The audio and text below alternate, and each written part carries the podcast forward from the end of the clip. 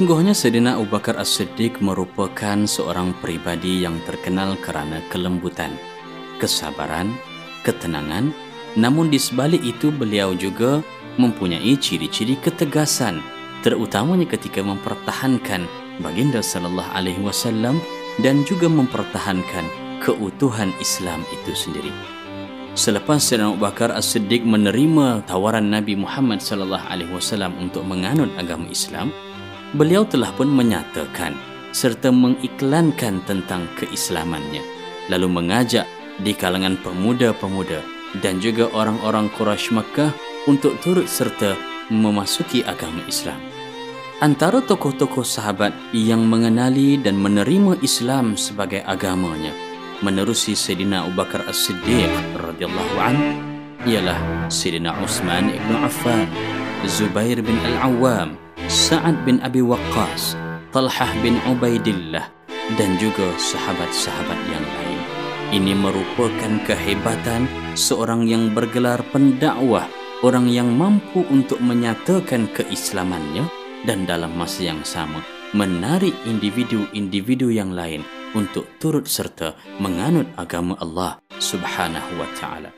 Sayyidina Abu Bakar As-Siddiq diibaratkan serta diceritakan dalam sejarah sebagai seorang yang telah pun membina sebuah bangunan yang dinamakan sebagai masjid ataupun tempat sujud berada di persekitaran rumahnya itu untuk tujuan ia mengerjakan salat, membaca ayat-ayat Al-Quran yang diturunkan oleh Allah Subhanahu wa taala kepada baginda sallallahu alaihi wasallam dan tempat itu juga diguna pakai untuk mengajar dan mendidik sahabat-sahabat yang lain tentang agama Islam itu sendiri. Diriwayatkan daripada anak beliau iaitu Asma binti Abi Bakar radhiyallahu anhuma satu gambaran bagaimana perlakuan buruk yang ditunjukkan oleh orang-orang Quraisy Makkah kepada baginda sallallahu alaihi wasallam dan peranan Sayyidina Abu Bakar As-Siddiq sebagai seorang lelaki yang terkenal dengan kesabaran dan kelembutan bagaimana mungkin beliau mempertahankan sahabat dan juga saudaranya. Ketika mana orang-orang musyrikin berada di Masjidil Haram dan berbicara tentang agama baru yang diwar-warkan oleh orang yang bernama Muhammad bin Abdullah maka ketika itu baginda sallallahu alaihi wasallam melangkahkan kaki masuk ke dalam Masjidil Haram. Terus Nabi kita dikermuni oleh orang-orang musyrikin Makkah dan diajukan bertalu-talu soalan-soalan seperti alasta taqulu fi alihatina kadza wa kadza yang bermakna bukankah kamu wahai Muhammad yang bercakap itu dan ini tentang tuhan-tuhan kami? Kata orang-orang Quraisy Makkah. Maka Nabi sallallahu alaihi wasallam menjawab bala. Yang bermakna bahkan ya memang akulah yang berkata sedemikian apakah yang berlaku selepas daripada itu mereka terus mengerumuni dan juga memukul baginda sallallahu alaihi wasallam. Inilah juga seorang peribadi yang mempertahankan dan juga menjaga kewibawaan baginda sallallahu alaihi wasallam. Abu Bakar As-Siddiq ketika mana masuk ke dalam Masjidil Haram dan melihat bagaimana sallallahu alaihi wasallam diperlakukan sedemikian rupa lalu beliau dengan tegas menyatakan dengan ungkapan wailukum yang bermakna binasalah kamu wahai orang-orang Quraisy Mekah dan kata-kata Abu Bakar seterusnya dirakamkan oleh Allah Subhanahu wa taala dalam surah Ghafir ayat yang ke-28. A'udzu billahi minasyaitonir rajim. Ataqtuluna rajulan ay yaqula rabbi Allah waqad ja'akum bil bayyinati mir rabbikum yang bermakna adakah kamu ingin membunuh seorang lelaki dengan hanya semata-mata ia berkata sesungguhnya Tuhan aku ialah Allah dan sesungguhnya telah datang kepada kamu semua bukti-bukti dan tanda-tanda yang jelas daripada Tuhanmu. Demikianlah Sayyidina Abu Bakar As-Siddiq walaupun berhadapan dengan kumpulan yang besar orang-orang Quraisy Makkah dan juga berhadapan dengan risiko beliau juga akan dipukul dan diperlakukan seperti mana yang dilakukan kepada baginda sallallahu alaihi wasallam. Dan itulah kesudahannya. Selepas beliau melontarkan kata-kata itu beliau tidak merasakan sedikit pun kesakitan. Selepas daripada bersurainya mereka lalu beliau membawa Rasulullah sallallahu alaihi wasallam pulang seraya berkata kepada baginda sallallahu alaihi wasallam kesakitan yang dialami ini merupakan kesakitan yang tidak ada nilainya berbanding dengan nilai Islam yang dipertahankan. Inilah merupakan sifat sejati dan semula jadi seorang kekasih yang akan mempertahankan kekasihnya dalam apa juga keadaan. Betapa beruntunglah wahai dirimu Sayyidina Abu Bakar As-Siddiq radhiyallahu an kekasih baginda sallallahu alaihi wasallam disukai dicintai dan akan bersama-sama dengan baginda sallallahu alaihi wasallam di dunia dan juga di hari akhirat. Wahai Sayyidina Abu Bakar As-Siddiq, dikaulah kekasih sallallahu alaihi wasallam.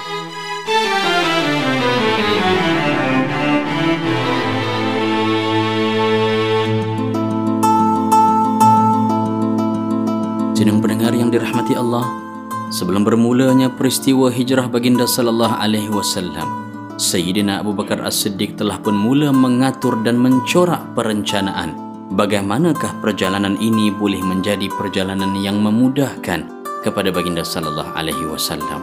Apa yang ia lakukan sebagai seorang sahabat?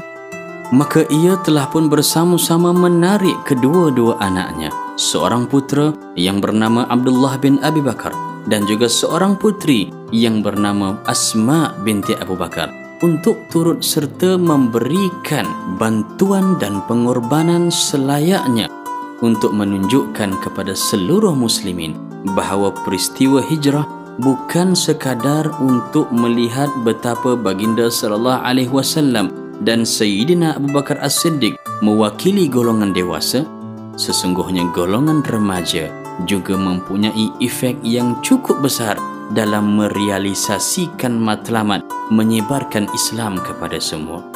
Abdullah bin Abi Bakar dan Asma binti Abi Bakar mewakili golongan muda dan remaja yang telah pun bersusah payah berulang alik daripada Makkah menuju ke Gua Thur hanya semata-mata untuk menyampaikan dua perkara.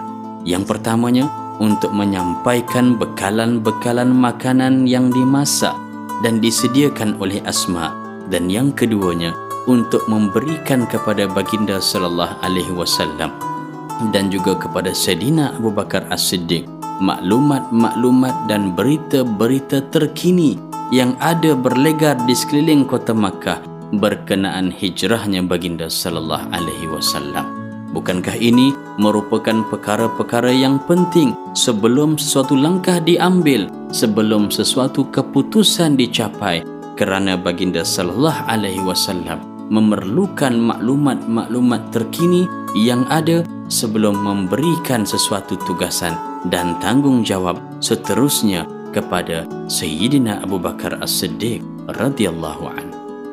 Inilah yang dinamakan sebagai rihlah ataupun perjalanan yang mengubah corak dan juga sejarah kehidupan manusia di bumi Mekah dan juga bumi Madinah. Bersama baginda sallallahu alaihi wasallam merupakan seorang pribadi yang diriwayatkan menangis kerana kegembiraan apabila diberikan keizinan oleh baginda sallallahu alaihi wasallam kepadanya untuk sama-sama berhijrah sebagai tanda penghargaan dan keseronokan serta kegembiraan yang ada pada Sayyidina Abu Bakar As-Siddiq sebelum berhijrah. Beliau bukan sahaja menawarkan dirinya untuk baginda sallallahu alaihi wasallam. Bahkan beliau juga telah menawarkan kenderaan ataupun tunggangan daripada haiwan yang ia miliki untuk dikendarai oleh baginda sallallahu alaihi wasallam bagi menjamin keselesaan baginda. Di samping itu, keseluruhan hartanya yang ada itu diperuntukkan untuk membeli keperluan dan juga memastikan perjalanan hijrah baginda sallallahu alaihi wasallam itu sampai ke kota Yathrib ataupun dikenali dengan nama Madinah selepas daripada itu dalam keadaan yang teratur dan sempurna. Bayangkan sidang pendengar sekalian, perjalanan yang memakan masa berhari-hari dan berbulan-bulan lamanya kalaulah sekarang berdasarkan pengalaman saya kita pergi ke Madinah dan Mekah. Ramai juga di kalangan para jemaah haji ataupun umrah kita yang mengadu kepenatan, kelesuan dan keletihan dalam menaiki bas serta kenderaan yang berhawa dingin disediakan daripada Makkah ke Madinah ataupun sebaliknya yang hanya memakan masa beberapa jam dan menggunakan laluan tidak sepanjang dan sehebat laluan hijrah yang telah pun diterokai oleh Nabi sallallahu alaihi wasallam dan Sayyidina Abu Bakar As-Siddiq maka bayangkan dalam keadaan kekurangan sedemikian rupa bagaimana Abu Bakar As-Siddiq sanggup untuk meninggalkan segala kesenangan dan kemewahan serta keseronokan hidup yang ia miliki di kota Makkah. Inilah merupakan perjuangan yang dilatar belakangkan oleh kesusahan dan kesabaran seorang sahabat, seorang kekasih kepada baginda sallallahu alaihi wasallam Sayyidina Abu Bakar As-Siddiq radhiyallahu anhu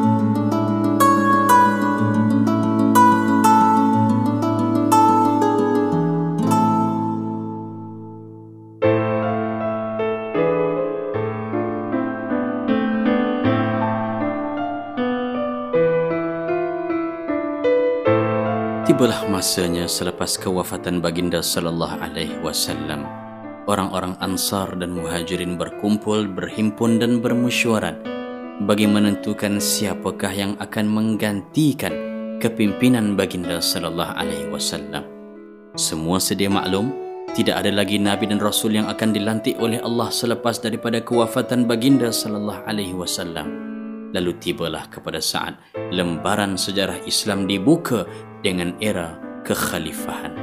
Lalu, tokoh dan peribadi inilah Sayyidina Abu Bakar As-Siddiq telah pun sebulat suara dilantik sebagai khalifah Islam yang pertama. Ketika mana Sayyidina Abu Bakar dipelawa oleh Sayyidina Umar Al-Khattab yang membuka ucapan di mimbar selepas perlantikan beliau, maka Umar menyerahkan majlis kepada Sayyidina Abu Bakar As-Siddiq untuk memberikan ucapan alu-aluan sambil menyatakan bentuk kepimpinan yang akan dibawa oleh Sayyidina Abu Bakar As-Siddiq. Maka ingin saya petik sidang pendengar sekalian potongan daripada ucapan dan ucapan beliau sejurus selepas dilantik menjadi khalifah Islam yang pertama. Selepas memuji Allah Subhanahu wa taala, dan berselawat kepada baginda sallallahu alaihi wasallam. Sidina Abu Bakar As-Siddiq radhiyallahu anhu berkata, "Amma ba'du ayyuhan nas, adapun wahai sekalian manusia, fa inni wullitu 'alaikum wa lastu bi khairikum." Sesungguhnya aku yang telah pun dilantik ke atas kamu, tetapi aku bukanlah orang yang terbaik di kalangan kamu. Fa in ahsantu fa'inuni kalau sekiranya aku melakukan perkara-perkara kebaikan maka bantulah aku ke arah kebaikan. Wa in asa'tu faqumuni. Kalau sekiranya aku melakukan kejahatan dan keburukan maka hendaklah kamu bangkit untuk menghalang aku. As-sidqu amanah. Sesungguhnya kepercayaan yang diberikan itu merupakan amanah dan tanggungjawab. Wal kadhibu khiyanah dan juga pembohongan serta penipuan itu merupakan pengkhianatan. Waddaifu fiikum qawiyyun indi. Golongan yang lemah di kalangan kamu merupakan golongan yang kuat padaku. Hatta arudda alaihi alhaqqa insyaallah taala. Sehingga aku mampu untuk memberikan hak-hak orang-orang yang lemah daripada orang-orang yang kuat kepada mereka wal qawiyyu fikum indi dha'ifun orang-orang yang kuat di kalangan kamu lemah pada aku. Hatta akhudha minhul haqqa insyaallah taala. Yang dimaksudkan lemah di sini agar Abu Bakar berkuasa dengan kuasa yang ada untuk mengambil sebahagian daripada harta mereka membantu rakan-rakan mereka yang teranaya dan saudara-saudara seislam mereka yang memerlukan Inilah merupakan ungkapan seorang pemimpin yang hebat yang bernama Abu Bakar As-Siddiq. Dalam ucapan awalnya telah pun sedia menunjukkan kepada muslimin, kepada orang-orang Islam ketika itu, inilah bentuk yang ingin dibawa dan juga khidmat yang akan diberikan kepada orang-orang muhajirin dan orang-orang ansar. Demikianlah bagaimana seorang kekasih walaupun kekasihnya itu telah pun wafat maka ia meneruskan perjuangan sama seperti mana yang telah pun dimulakan dan dipelopori oleh kekasihnya baginda sallallahu alaihi wasallam. Wahai Abu Bakar dikaulah kekasih baginda sallallahu alaihi wasallam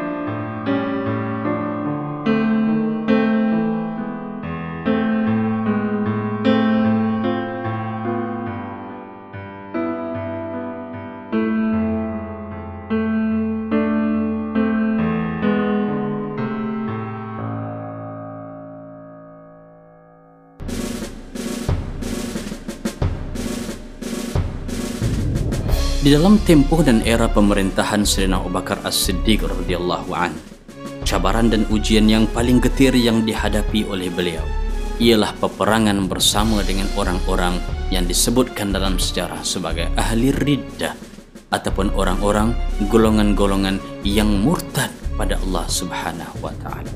Sejurus selepas kewafatan baginda sallallahu alaihi wasallam, maka timbullah di segenap pelusuk kota Makkah dan Madinah kumpulan-kumpulan yang mendakwa bahawa mereka lah merupakan nabi yang baru sama ada yang lelaki mahupun perempuan tersebut dalam sejarah.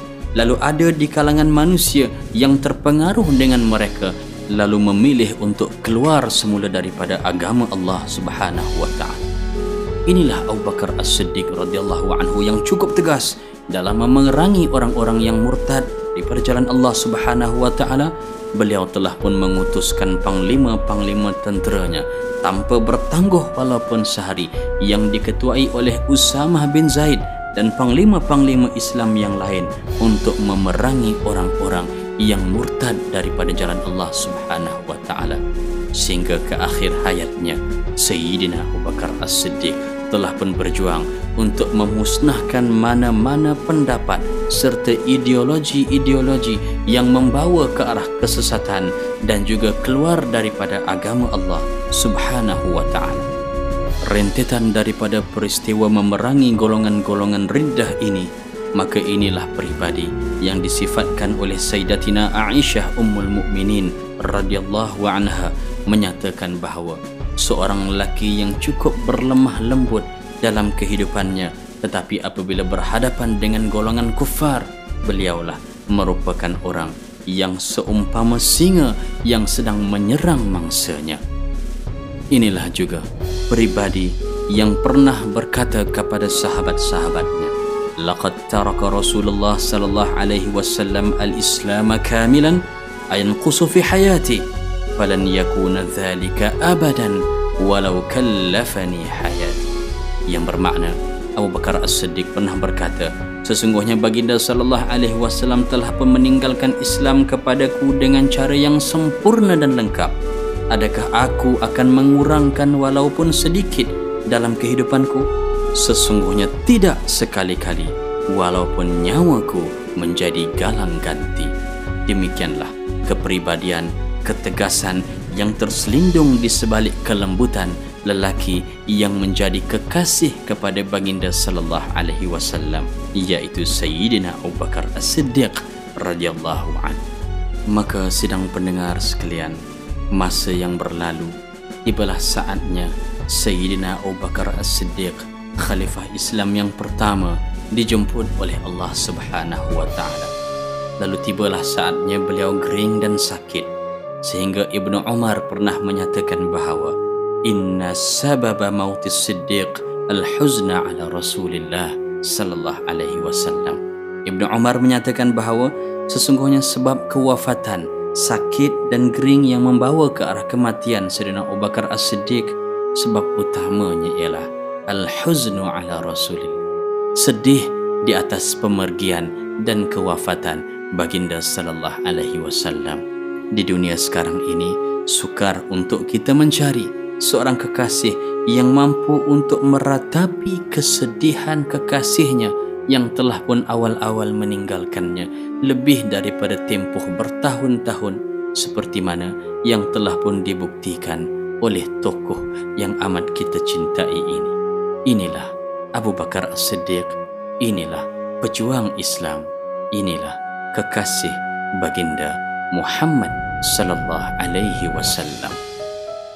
Marilah wahai sedang pendengar sekalian, kita meneliti apa yang ditinggalkan menerusi kata-kata Sayyidina Abu Bakar As-Siddiq iaitu akyasul kayyis at-taqwa wa ahmaqul hamqa al-fujur wa asdaqus sidqil amanah wa akdzabul kadhib al-khiyanah. Yang bermakna orang yang paling cerdik di kalangan kamu ialah orang yang bertakwa. Orang yang paling bodoh di kalangan kamu ialah orang-orang yang melakukan maksiat orang yang paling dipercayai di kalangan kamu ialah orang yang bersifat amanah dan orang yang paling penipu dan pembohong di kalangan kamu ialah orang-orang yang melakukan pengkhianatan. Mudah-mudahan keempat-empat moto yang ada dalam kehidupan Sayyidina Bakar As-Siddiq menjadi panduan dalam kita melayari kehidupan kita. Mudah-mudahan kita juga menjadi kekasih kepada baginda sallallahu alaihi wasallam. Sekian wabillahi taufik wal hidayah. Wassalamualaikum warahmatullahi wabarakatuh.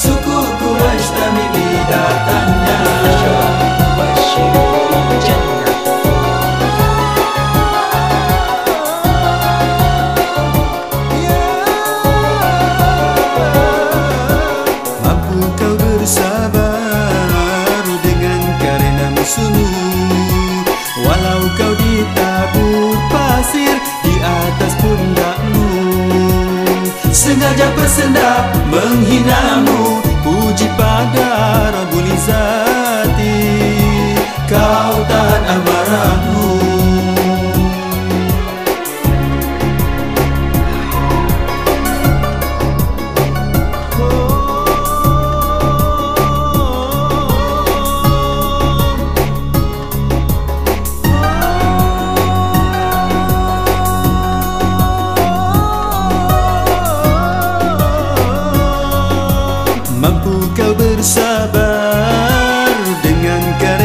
musuhmu Walau kau ditabur pasir di atas pundakmu Sengaja bersenda menghinamu. Puji pada Rabbul Izzati Kau tahan amarahmu. Besar jasamu tu ummah Sewaktu kau jadi khalifah Dihimpun Setelah perang ya mama. Setelah perang ya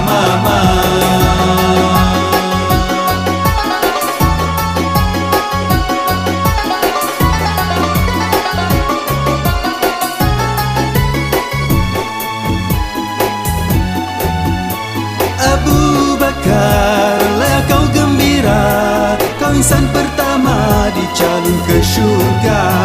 Kau mumin pertama membebaskan hamba. Khalifah pertama di mata dunia. Kau yang pertama mengumpul Al-Quran.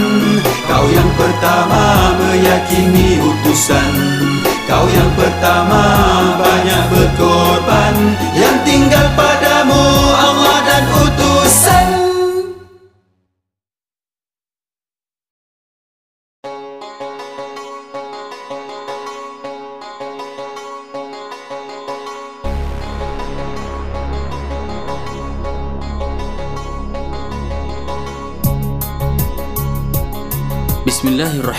Bismillahirrahmanirrahim. Assalamualaikum warahmatullahi wabarakatuh. Alhamdulillahi wa kafa. Salawatullah wa salamuhu ala rasulihil mustafa wa ala alihi wa ashabihi ajma'in. Marilah kita bersama-sama mengambil kesempatan untuk memerhati, melihat, meneliti dan juga mengambil iktibar serta pengajaran berkenaan kisah yang akan dipaparkan iaitu 10 orang sahabat. Bagaimana kecemerlangan, kegemilangan dan keterbilangan serta keunggulan sifat peribadi dan jasa yang mereka sumbangkan pada Islam merupakan suatu yang amat dirindui dan diperlukan oleh masyarakat kita pada masa ini. Inilah permulaannya yang diistilahkan dalam kitab dan tarikh Islam sebagai lembaran kedua dalam tarikh ataupun sejarah Islam iaitu berkenaan Abu Bakar As-Siddiq radhiyallahu an. Beliau merupakan seorang manusia dan juga seorang sahabat yang diistilahkan di dalam sejarah sebagai kekasih kepada baginda sallallahu alaihi wasallam. Alangkah untungnya, alangkah gembilangnya hidup Abu Bakar apabila diberikan label dan gelaran sebagai kekasih kepada baginda sallallahu alaihi wasallam. Persoalannya mengapakah kekasih diletakkan serta diutarakan sebagai keutamaan kerana perkara-perkara yang dilalui dan juga yang dilakukan oleh Sayyidina Abu Bakar As-Siddiq radhiyallahu an merupakan perkara yang tidak mampu dilakukan oleh mana-mana individu sekarang ini yang mendakwa dan melabelkan dirinya sebagai kekasih dalam kehidupan ini. Cuba kita fikirkan, wahai sedang pendengar yang dikasih sekalian, apakah ciri-ciri seorang kekasih yang hebat? Ciri-ciri seorang kekasih yang mampu bersama mengharungi suka duka dalam kehidupan. Sudah tentu, jawapannya kita perlukan seorang individu, seorang manusia yang mampu untuk bersama-sama dengan kita susah senang, tangis duka, hiba, gelak ketawa dan sebagainya. Lalu alangkah beruntungnya kita kalau sejarah kehidupan manusia ini dihidupkan serta timbul kembali individu-individu seperti Sayyidina Abu Bakar As-Siddiq radhiyallahu an. Beliau merupakan Abdullah bin Abi Quhafah Abdullah bin Abi Quhafah merupakan orang yang ingin kita lihat dan kita ambil serta kita kaut sebanyak mungkin khazanah ilmu, jasa dan pengorbanannya. Beliau lebih popular, lebih terkenal dengan gelaran As-Siddiq dan gelaran ini sebenarnya ada pada zaman jahiliyah dan Islam. Ketika zaman jahiliyah, Beliau digelar As-Siddiq kerana beliau merupakan ketua bagi satu kaum ataupun suku dalam kabilah Quraisy. Kerana itu, beliau merupakan orang yang dipercayai dan diamanahkan untuk menggalas tanggungjawab menjaga kebajikan dan keselamatan kaumnya. Inilah merupakan seorang tokoh yang diberikan unsur-unsur kepimpinan yang jitu sebelum daripada beliau beralih untuk diberikan tugasan dan kepimpinan yang lebih besar sebagai khalifah Islam yang pertama selepas kewafatan baginda sallallahu alaihi wasallam.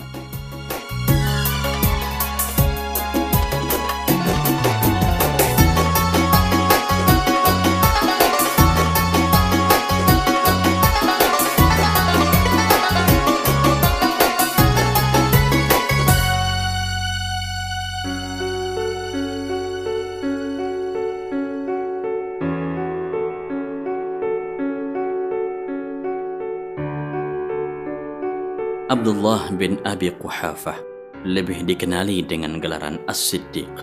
Dari mana datangnya, sedang pendengar sekalian, kalimah ataupun gelaran As-Siddiq itu sendiri? Bermula daripada malam berlakunya peristiwa Isra dan Mi'raj. Peristiwa ini berlaku 18 bulan, iaitu setahun setengah sebelum berlakunya peristiwa hijrah baginda sallallahu alaihi wasallam bersama beliau menuju ke kota Madinah. Pada suatu hari, datang sekumpulan orang-orang musyrikin Makkah bergegas berjumpa dengan Abu Bakar As-Siddiq Lalu mereka berkata, Wahai Abu Bakar, Inna sahibaka yaz'umu annahu asra ilal maqdis. Yang bermaksud, sesungguhnya sahabat kamu, iaitu merujuk kepada baginda sallallahu alaihi wasallam, mendakwa bahawa beliau telah pun berjalan pada waktu malam daripada Masjidil Haram hingga sampai ke Masjidil Aqsa. Jawab Abu Bakar As-Siddiq, Adakah dia yang berkata sedemikian? Maka orang-orang Quraisy Makkah menantikan jawapan-jawapan ini sebagai cara untuk mereka menarik Abu Bakar As-Siddiq keluar daripada imannya kepada baginda sallallahu alaihi wasallam. Lalu mereka pun menjawab dengan tegas, "Ya wahai Abu Bakar, itulah orang yang kamu beriman dengannya yang menyatakan suatu perkara yang cukup pelik." Bagaimanakah respon Abu Bakar As-Siddiq radhiyallahu anhu? Maka inilah merupakan jawapan yang cukup tersohor dalam sejarah. Abu Bakar As-Siddiq menjawab, la in qala dhalika laqad sadaqa yang bermakna kalau sekiranya dia yang berkata sedemikian maka sesungguhnya dia merupakan orang yang benar begitu pendirian seorang yang bergelar sahabat seorang yang bergelar kekasih yang mampu untuk mempertahankan sahabat dan kekasihnya walaupun dalam keadaan yang sedemikian orang-orang Quraisy Makkah meneruskan usaha mereka untuk menarik kembali Abdullah bin Abi Quhafah ke dalam pelukan mereka. Lalu menyatakan, "Atusaddiquhu annahu zahaba ila Baitul Maqdis wa 'ada qabla an yusbih?" Maknanya ialah, adakah kamu Abu Bakar kamu nak percaya kepada orang yang mendakwa pergi ke Baitul Maqdis dan pulang semula ke Makkah sebelum waktu subuh? Maka Abu Bakar As-Siddiq radhiyallahu anhu menunjukkan ini merupakan pendirian dan juga merupakan stand kepada orang-orang Islam apabila iman mereka cuba untuk diganggu gugat. Jawabnya, "Na'am, inni la usaddiquhu fima ab'adu min dhalika min khabaris sama." Yang bermakna, "Ya, sesungguhnya aku akan percaya kepadanya kalaupun benda yang disebutkan oleh Muhammad lebih jauh lebih hebat daripada itu daripada perkhabaran-perkhabaran yang turun daripada langit. Bayangkan sidang pendengar inilah as-siddiq. Inilah orang yang dipercayai diberikan amanah dan diberikan kelebihan oleh Allah Subhanahu wa taala menjadi perisai kepada baginda sallallahu alaihi wasallam Peristiwa Al-Isra' dan Mi'raj sebenarnya menggegarkan dunia kota Makkah. Betapa pada ketika itu suatu yang paling mustahil berlaku perjalanan yang disebutkan oleh baginda sallallahu alaihi wasallam yang memakan masa satu malam sahaja. Mana mungkin teknologi dan kecanggihan alat pada ketika itu mampu untuk menyokong dakwaan sebegini melainkan hanya keimanan, kepercayaan yang tidak berbelah bagi terhadap apa yang disampaikan oleh baginda sallallahu alaihi wasallam. Bagaimana kita ya berhadapan dengan rakan, sahabat karib yang kita percayai. Zaman sekarang ni ada juga orang-orang yang mempunyai ramai kawan baik tetapi kerana baiknya mereka, kerana rapatnya mereka, mereka sampai tak sanggup untuk berkongsi apa yang mereka miliki untuk digunakan oleh sahabatnya. Kadang-kadang kita tanya, itu kan kawan baik kamu. Kenapa kamu tak bagi pinjam kepada dia? Maka dia akan kata, disebabkan aku lama sangat kenal dengan dia lah aku tak bagi pinjam. Sebab aku tahu sangat dah perangai dia. Itu yang berlaku dalam masyarakat kita pada hari ini. Tetapi sahabat dan kekasih baginda sallallahu alaihi wasallam As-Siddiq merupakan gelaran yang hebat inilah merupakan panggilan yang tidak mampu untuk dikongsi dengan individu yang lain. Alangkah indahnya hidup kita kalau kita menjadi kekasih kepada baginda sallallahu alaihi wasallam seperti mana Sayyidina Abu Bakar As-Siddiq radhiyallahu anhu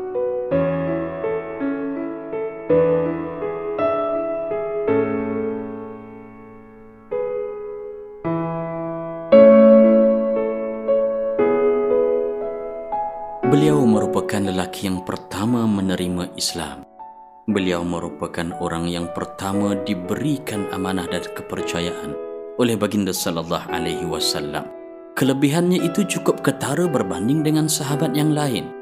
sehingga pernah datang seorang lelaki berjumpa dengan Sedina Ali karramallahu wajhah bertanyakan tentang kelebihan Abu Bakar As-Siddiq radhiyallahu an maka Sedina Ali memberikan respon yang tegas sabaqani Abu Bakrin bi umurin arba'ah yang bermakna Abu Bakar sesungguhnya melengkawi dan melepasi daripada kelebihan yang ada padaku menerusi empat perkara. Yang pertamanya ialah sabaqani ila ifsya'il Islam yang bermakna Abu Bakar mendahuluiku daripada sudut menyebarkan agama Islam. Wa qadimal hijrah Abu Bakar juga merupakan orang yang lebih dahulu berhijrah daripadaku.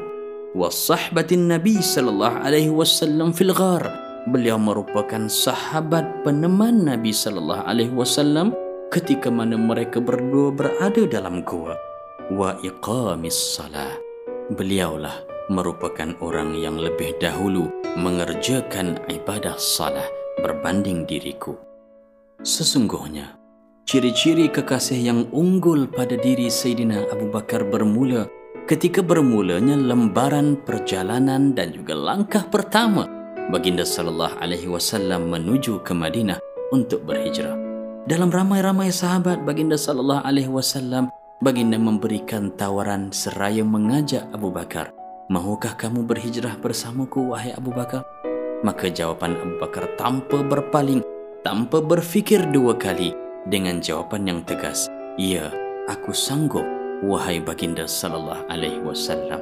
Kesanggupan Sayyidina Abu Bakar As-Siddiq diperhatikan pada ketika itu suasana yang berlaku di Makkah sememangnya diketahui oleh Sayyidina Abu Bakar As-Siddiq betapa ancaman yang diletakkan oleh orang-orang Quraisy Makkah sesiapa sahaja yang memberikan bantuan pertolongan ataupun bersama dengan Nabi sallallahu alaihi wasallam menuju ke Madinah orang itu akan turut dibunuh. Dengan ancaman bunuh dan risiko nyawanya juga mungkin melayang kerana semata-mata bersama dengan orang yang bernama Muhammad ini maka Sayyidina Abu Bakar As-Siddiq dengan tegas mau bersama-sama dengan sahabat dan kekasihnya. Kalau kitalah berada dalam keadaan dan kedudukan itu, mana mungkin kita akan meletakkan ataupun memberikan risiko nyawa kita mungkin melayang semata-mata untuk mempertahankan satu bentuk perjuangan yang belum nampak lagi masa hadapannya. Tetapi Sayyidina Abu Bakar As-Siddiq kerana keimanan yang ada padanya, maka dia tidak berpaling lagi. Yang keduanya pula, seperti mana yang telah pun dirakamkan dalam Al-Quranul Karim. Allah Subhanahu wa taala menyatakan satu potong ayat yang menceritakan tentang kedudukan Abu Bakar As-Siddiq yaitu dalam surah At-Taubah ayat yang ke-40. Thaniyasnaini idhuma fil ghar yang bermakna dialah merupakan salah seorang daripada dua orang yang berada dalam gua. Gua yang dimaksudkan itu ialah Gua Thur. Apakah peristiwa yang berlaku dalam gua itu sehingga Allah Subhanahu wa taala merakamkan cebisan peristiwa ini dalam Al-Quran? Benarlah. Baginda sallallahu alaihi wasallam pernah bersabda, "Lau kuntu muttakhidan khalila, lattakhadhtu Aba Bakrin khalila." Yang bermaksud, Kalaulah sekiranya aku diberikan ruang untuk pilih mana-mana di kalangan manusia sebagai seorang kekasih, sudah pasti awal-awal lagi aku telah pun memilih Abu Bakar menjadi kekasihku. Betapa beruntungnya Abu Bakar, kekasih baginda sallallahu alaihi wasallam.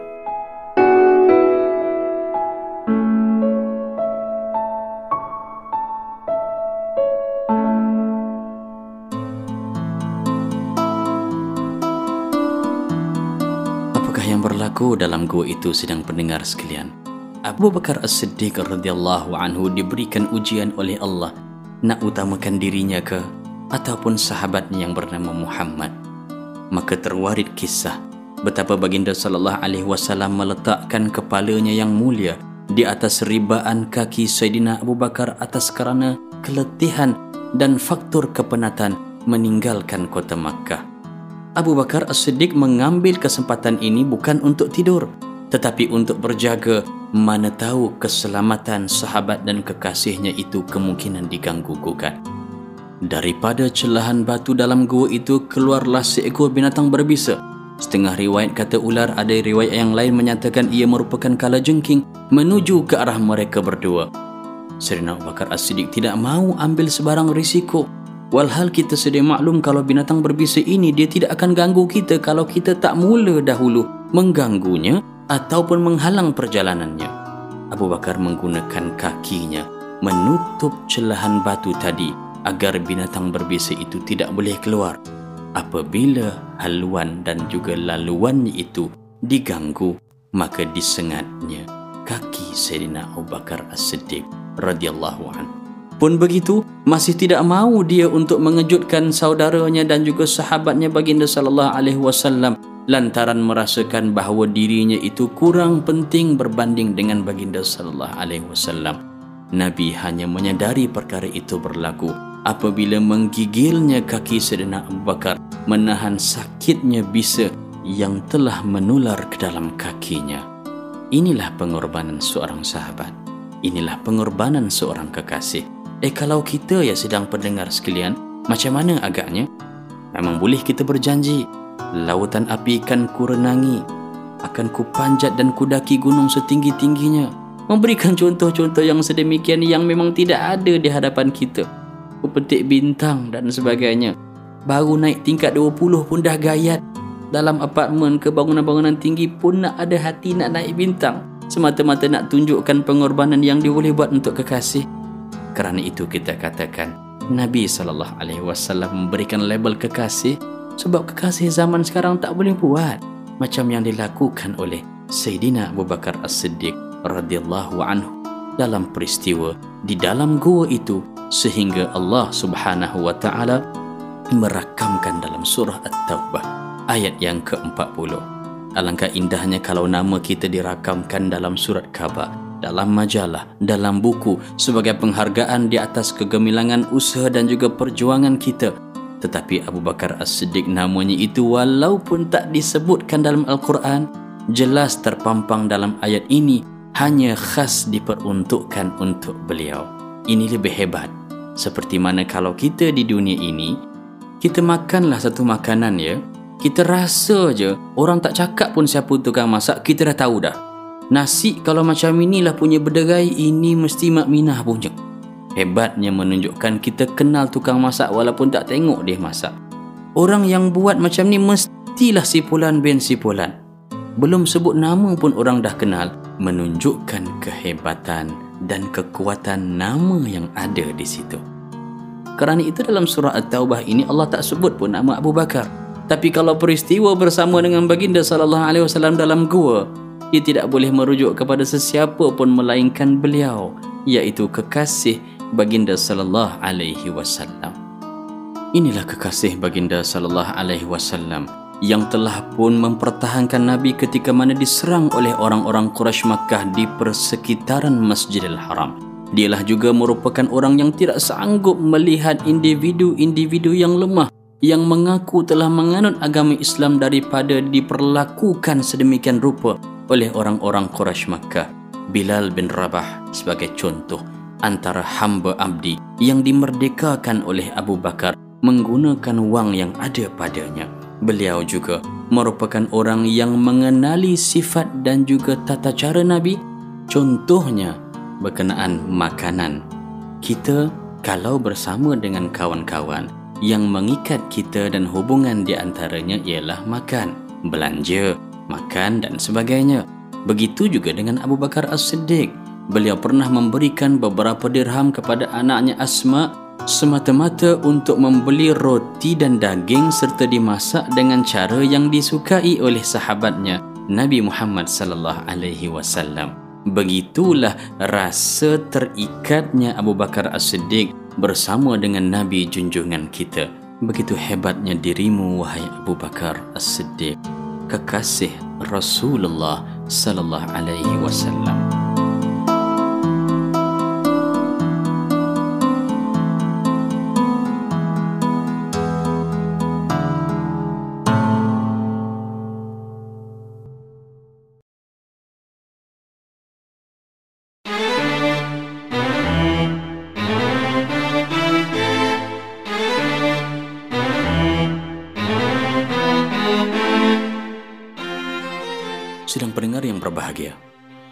Keberanian dan juga ketangkasan Sayyidina Ali karramallahu wajhah seperti mana yang telah pun kita nyatakan tadi semakin terserlah apabila Ali bin Abi Talib bukan sekadar berfungsi untuk menggantikan Nabi sallallahu alaihi wasallam tapi sebelum daripada itu lagi Ali telah pun berusaha untuk menyampaikan seruan Islam kepada masyarakat yang ada di Mekah.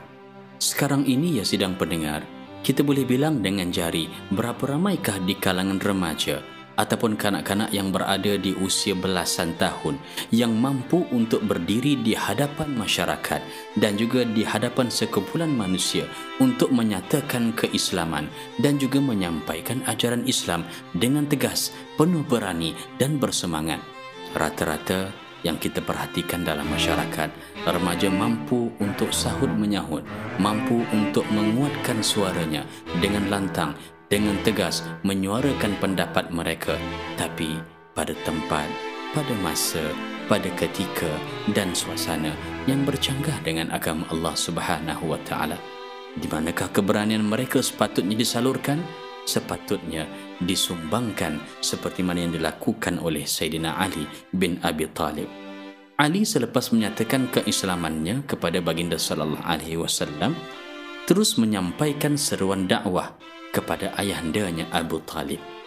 Sehinggakan Abu Talib tidak mempunyai sebarang jawapan untuk menidakkan malah menolak hujah-hujah yang diberikan oleh anak lelakinya itu. Kepetahan Sayyidina Ali bin Abi Talib dalam menyampaikan hujahnya menjadikan Abu Talib dalam keadaan yang berbelah bagi dan tidak tahu bagaimana untuk memberikan jawapan yang muktamad kepada anak lelakinya.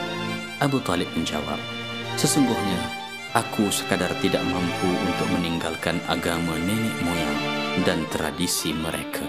Inilah juga merupakan jawapan Abu Talib ketika berhadapan dengan nazak kematian. Baginda sallallahu alaihi wasallam menjemput dan mengajaknya untuk mengucapkan dua kalimah syahadah. Namun ikatan tradisi, ikatan nenek moyang dan amalan yang telah pun sejak sekian lama dilakukan tidak mampu untuk menjadikan lidah Abu Talib menuturkan lafaz dua kalimah syahadah. Rasulullah sallallahu alaihi wasallam juga diriwayatkan pernah mengumpulkan orang-orang Mekah berada di sekeliling Kaabah untuk menyatakan tentang ajaran Islam yang dibawanya. Nabi bersabda, "Wahai sekalian penduduk Mekah, selamatkanlah dirimu daripada siksa api neraka. Sesungguhnya aku tidak mampu untuk menolong kalian." Daripada turunnya siksaan Allah Subhanahu wa taala. Sesungguhnya aku hanyalah merupakan seorang pemberi peringatan dan peringatan yang kuberikan ini akan dapat mengelakkan kamu daripada siksaan yang pedih. Baginda sallallahu alaihi wasallam selaku al-amin yang dipercayai yang dihormati oleh orang-orang Makkah menyebutkan setiap lafaz daripada dakwahnya itu dengan penuh teratur dan berhemah.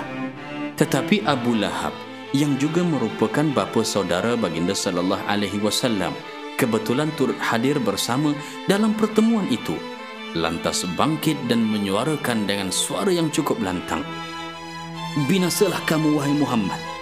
Apakah untuk ini kamu kumpulkan kami?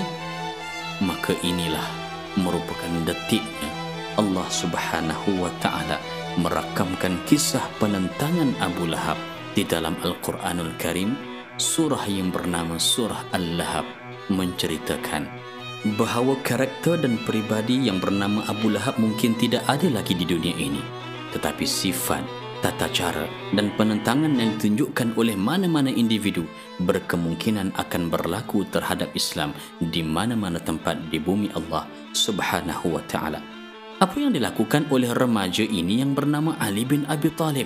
Beliau lantas dengan beraninya menyatakan, apabila baginda sallallahu alaihi wasallam, siapakah yang sudi untuk mengikutku?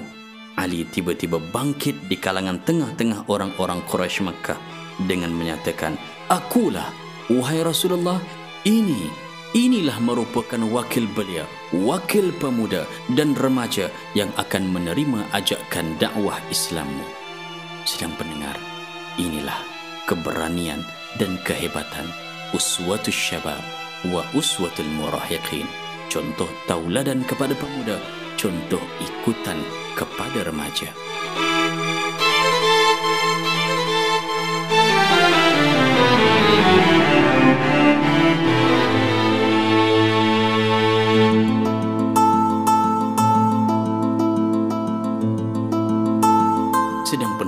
Dirahmati Allah, hari demi hari, Ali semakin melonjak dan meningkat usia keremajaannya dan bertukar menjadi seorang pemuda yang amat disegani di kota Makkah. Lalu baginda sallallahu alaihi wasallam ingin memperkukuhkan lagi hubungan persaudaraan dan kekeluargaan lalu dijadikan Ali bin Abi Talib sebagai suami kepada putrinya Fatimah Az-Zahra radhiyallahu anha maka berlangsunglah perkahwinan yang gilang gemilang yang bukan diukur daripada sudut banyaknya hantaran, tingginya mahar dan sebagainya. Tetapi diukur kehebatan perkahwinan ini daripada sudut kehebatan ilmu Sayyidina Ali bin Abi Talib dan juga sifat yang hebat yang ada pada diri seorang wanita bernama Fatimah Az-Zahra yang akhirnya membawa mereka berdua ke gerbang perkahwinan yang bahagia dan direstui oleh baginda sallallahu alaihi wasallam. Sayyidina Ali karamallahu wajhah juga pernah digelar oleh baginda Rasulullah sallallahu alaihi wasallam sebagai Abu Turab yang bermakna bapa kepada tanah. Dan kisah ini berlaku daripada sudut kekeluargaan yang sedang pendengar kalau kita ambil sebagai contoh tauladan. Pernah suatu ketika baginda sallallahu alaihi wasallam datang ke rumah Ali dan bertanya kepada Fatimah, "Wahai Fatimah, Ali di mana? Maka Fatimah dalam keadaan malu-malu menjawab kepada bapanya, Wahai ayahandaku Rasulullah, kana baini wa bainahu syai'un. Fatimah menyatakan, tadi adalah saya dan Ali berselisih faham. Ataupun orang kita kata sekarang, adalah something lah saya dengan Ali tadi, tak nak cerita ke orang. Kemudian dia menyatakan, faghadabani fakharaja falam yaqul indi. Yang bermakna lepas berlaku sedikit salah faham itu Ali pun marah kepadaku dan dia keluar daripada rumah tanpa menyatakan ke mana dia nak pergi. Kita pun macam tu ke agaknya sedang pendengar? Ada fight sikit ke? Selisih faham sikit ke terus kita keluar rumah langsung tak bagi tahu. Tutup handphone lagi supaya orang tak boleh call ataupun SMS marah benar lah tu ceritanya. Lalu baginda sallallahu alaihi wasallam menyatakan dia akan mencari Ali dan di pertengahan jalan seorang lelaki menyapa baginda sallallahu alaihi wasallam menyatakan bahawa Ali ada di masjid. Ya Rasulullah huwa fil masjid yang bermakna wahai Rasulullah Ali ada di masjid Lalu bergegaslah baginda sallallahu alaihi wasallam dan didapati ketika itu Sayyidina Ali karramallahu wajah sedang berbaring sehingga kan terjatuh serbannya itu daripada bahunya dan terkena bercampur dengan tanah. Lalu baginda sallallahu alaihi wasallam terus menyapu dan membersihkan serban Sayyidina Ali karramallahu wajhah yang terkena tanah tadi dengan menyatakan qum aba turab qum aba turab yang bermaksud bangunlah daripada baring wahai bapa kepada tanah Daripada sini kita perhatikan beberapa moral dalam kekeluargaan yang boleh kita adaptasikan dalam kekeluargaan kita. Yang pertama, apabila marah, seboleh mungkin kita elakkan daripada eye contact. Jangan lawan tenung, lawan renung, lawan tenung, hancur jadinya. Lalu Ali mengambil masa untuk beruzlah sedikit. Juga dalam keadaan marah, berlaku konflik antara suami isteri dan sebagainya, Nabi berjumpa dengan Ali dalam keadaan beliau sedang baring di masjid.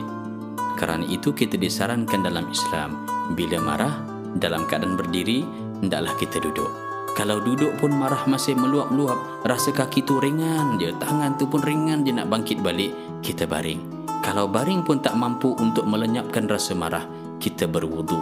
Ini merupakan cara untuk menjadikan diri kita orang yang terkuat seperti mana Sayyidina Ali karamallahu wajhah kerana baginda sallallahu alaihi wasallam pernah menyatakan bahawa orang yang paling kuat di sisi kamu wahai manusia ialah orang yang mampu untuk mengawal dirinya ketika mana beliau berada dalam kemarahan. Dan inilah yang dilakukan oleh Sayyidina Ali karramallahu wajha bukan sahaja beliau kuat daripada sudut mengawal kemarahan, beliau juga kuat dan tangkas mempertahankan Islam di medan peperangan. Wahai Ali, engkaulah uswatul syabab, engkaulah uswatul murahiqin. Engkaulah contoh tauladan kepada para pemuda dan contoh ikutan golongan remaja.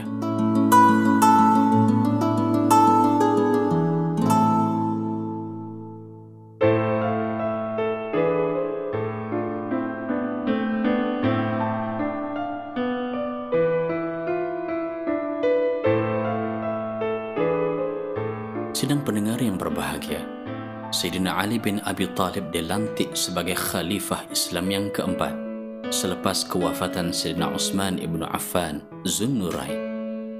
Namun, diperhatikan dalam sejarah, terdapat banyak faktor yang menyebabkan Sayyidina Ali bin Abi Talib sememangnya merupakan seorang yang paling layak untuk menggantikan kekhalifahan Islam pada ketika itu. Daripada sifat penyabar dan juga tegas dalam masa yang sama, seperti mana yang ada pada diri Sayyidina Umar Al-Faruq namun Sayyidina Ali yang melambangkan kepribadian remaja dan pemuda ketika itu seawal peperangan Badar telah pun ditunjulkan oleh baginda sallallahu alaihi wasallam. Betapa Ali telah pun menyertai Hamzah dan Abu Ubaidah yang lebih dewasa daripadanya untuk bertarung dan berperang menunjukkan kehebatan tentera Islam di hadapan musyrikin Makkah ketika itu.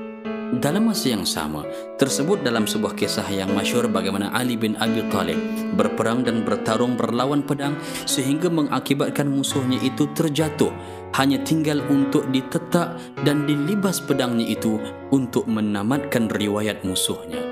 Dalam masa yang cukup kritikal ini, sejarah merakamkan bahawa wajah yang mulia yang ada pada Sayyidina Ali bin Abi Talib diludah oleh pemuda musuh Allah tadi. Ali yang telah pun mengangkat dan menghunus pedangnya terhenti sebentar dan tidak jadi untuk membunuh musuhnya. Ini menimbulkan kehairanan bukan sahaja musuhnya yang sudah terjatuh tetapi rakan-rakan lain yang melihat peristiwa itu.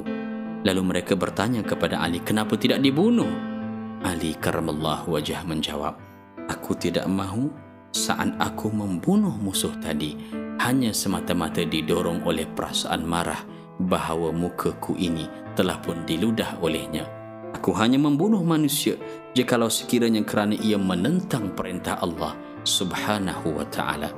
Demikianlah kehebatan Sayyidina Ali karramallahu wajha yang mengepalai tentera Islam dan juga mengetuai barisan rakyat serta masyarakat muslimin ketika itu di bawah pemerintahannya berjalan dengan lancar dan sempurna kerana Ali bin Abi Talib tahu untuk meletakkan di manakah kemarahan, di manakah ketegasan, di manakah kebijaksanaan dan beliau merupakan seorang pemimpin yang berpandangan jauh walaupun beliau merupakan seorang yang begitu muda usianya. Walaupun Sayyidina Ali bin Abi Talib merupakan seorang pemimpin, namun hidupnya tetap seperti mana dulu. Hanya mempunyai beberapa helai baju dan jubah yang penting untuk ditukar ganti diguna pakai ketika mana melaksanakan perintah Allah ketika mana beliau berperang di jalan Allah Subhanahu wa taala. Yang ada pada Sayyidina Ali karramallahu wajha. Pernah ditanya oleh baginda sallallahu alaihi wasallam apa yang ada padamu wahai Ali? Ali menjawab yang ada padaku hanyalah kuda yang kugunakan untuk perang dan baju perisai yakni baju besi yang lazimnya dipakai oleh panglima-panglima perang dan ini dijadikan oleh baginda sallallahu alaihi wasallam sebagai indikator utama kezuhudan yang ada pada Ali dijadikan menantu untuk menjadi suami dan pemimpin kepada Sayyidatina Fatimah As-Zahra. Kepimpinannya terbukti dalam era pemerintahannya apabila Sayyidina Ali bin Abi Talib yang mana harta yang sangat-sangat ia sayangi hanyalah baju besi yang digunakan sebagai perisai tubuhnya dalam berperang di jalan Allah Subhanahu wa taala. Suatu hari, baju besinya itu tiba-tiba hilang dan akhirnya setelah dicari dan diselidiki, ia berjumpa semula dengan baju besinya cuma ia berada di tangan seorang rakyatnya yang beragama Nasrani. Lalu timbullah perbalahan di antara mereka perebutan hak. Siapakah tuan empunya baju besi ini? Hingga akhirnya, kedua-duanya, seorang rakyat biasa, bukan beragama Islam, beragama Nasrani, berhadapan dengan khalifah Islam, pemimpin umat Islam pada ketika itu, berhadapan dengan hakim Ali dengan sifat tawaduknya meminta kepada hakim supaya tidak mengadilinya berdasarkan kedudukannya. Dan akhirnya hakim bertanya kepada Ali adakah kamu mempunyai bukti bahawa baju besi ini milik kamu? Lalu Ali karramallahu wajah menyatakan tidak tidak ada wahai tuan hakim. Dan ini menjadikan keputusan mahkamah memberikan baju besi itu untuk dimiliki oleh orang Nasrani. Semua melihat sehingga akhir kepada proses pengadilan. Lelaki Nasrani itu berkata, Aku bersaksi bahawa ini adalah pengadilan cara para nabi. Dan sesungguhnya kamulah merupakan Amirul Mukminin, kamulah tuan punya dan pemilik baju besi ini.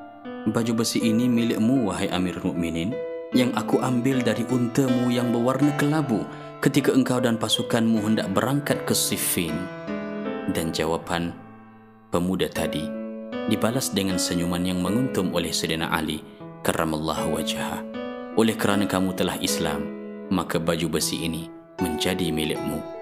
Dan perkara ini disaksikan oleh ramai orang-orang Nasrani sehingga menyebabkan akhirnya mereka menjadi pengikut setia Sayyidina Ali karamallahu wajha dan berperang melawan kaum Khawarij yang memberontak dan memerangi Sayyidina Ali dalam pertempuran An-Nahrawan. Sesungguhnya, kehebatanmu wahai Ali selaku uswatul syabab wa uswatul murahiqin. Kamulah contoh tauladan kepada para pemuda, contoh ikutan golongan remaja.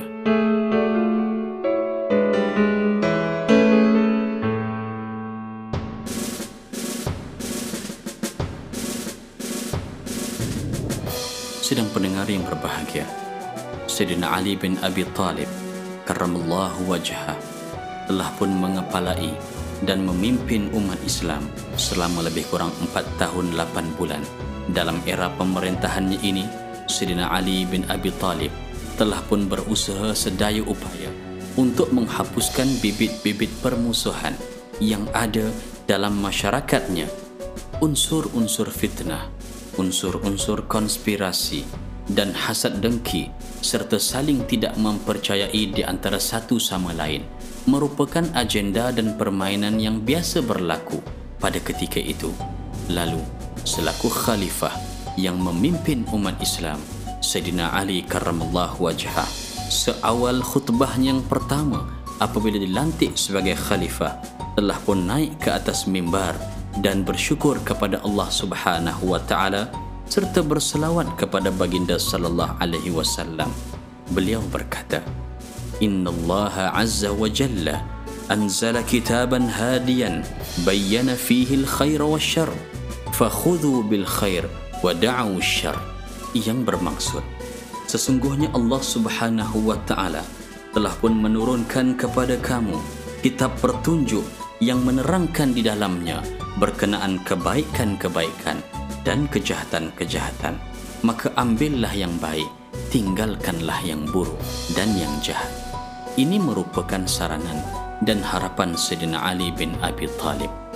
Namun sedang pendengar sekalian, rentetan daripada fitnah yang semakin berkembang biak dalam masyarakat, keadaan menjadi semakin meruncing hingga akhirnya menimbulkan ketidakstabilan dan huru-hara masyarakat yang berada di bawah pemerintahan Sayyidina Ali bin Abi Talib.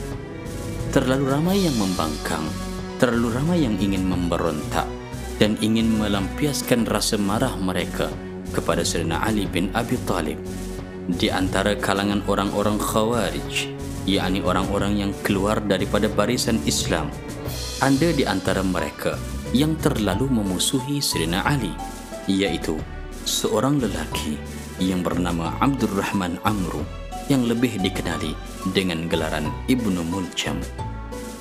Pada suatu pagi yang hening ketika mana umat Islam bersiap sedia untuk menunaikan salat subuh langit Ramadan tahun ke-40 Hijriyah menyaksikan seolah-olah sejarah berulang kembali kesedihan dan kepiluan yang melanda diri setiap daripada umat Islam dengan pemergian tokoh yang sangat mereka kagumi dan mereka kasihi sebagaimana perginya Sayyidina Umar bin Al-Khattab radhiyallahu anhu. Maka begitulah juga sahabatnya Sayyidina Ali bin Abi Talib ketika langkah beliau atur untuk menuju ke rumah Allah Subhanahu wa taala dan apabila berada di rehab masjid bersedia untuk menunaikan salat subuh maka ketika itu Ibnu Muljam telah pun menghayunkan pedangnya dan tepat mengenai ubun-ubun kepala Sayyidina Ali bin Abi Talib sehingga menyebabkan pendarahan yang banyak di kepalanya dan membasahi janggutnya. Maka Sayyidina Ali bin Abi Talib terbaring dalam keadaan yang cukup lemah menahan kesakitan dan luka yang amat parah. Demikianlah, sedang pendengar yang dirahmati Allah, begitu mahal nilainya Islam sehingga manusia dan tokoh-tokoh seperti sepuluh orang sahabat yang dijamin masuk ke syurga ini sanggup untuk menggadaikan nyawa mereka yang amat bernilai semata-mata untuk meletakkan Islam di tempat yang paling tinggi dan teratas. Mereka tidak merasakan bahawa nyawa yang ada pada diri mereka itu lebih daripada segala-galanya. Apa yang difikirkan oleh Sayyidina Ali bin Abi Talib ialah agar masyarakat, umat pimpinannya itu boleh bersatu dan meninggalkan segala bentuk persengketaan yang wujud. Sayyidina Ali bin Abi Talib wafat Namun, sedang pendengar sekalian, kewafatan Ali bin Abi Talib tidak bermakna kewafatan dan kehilangan lambang yang telah pun diberikan nafas baru oleh Ali, iaitu mercu tanda kebanggaan, kehebatan, ketangkasan serta keberanian golongan remaja dan pemuda. Wahai Ali, engkaulah sinar pemuda, engkaulah sinar remaja, engkaulah kekuatan generasi yang menjadi pendukung kepada kekuatan agama Islam. Wahai Ali, dengarlah cetusan hati kami. Sesungguhnya engkaulah uswatul syabab. Engkaulah uswatul murahiqin. Engkaulah sinar dan contoh tauladan kepada pemuda. Engkaulah sinar dan contoh ikutan kaum remaja. Sekian وبتوفيق الله وهدايته سلام الله عليكم ورحمته وبركاته.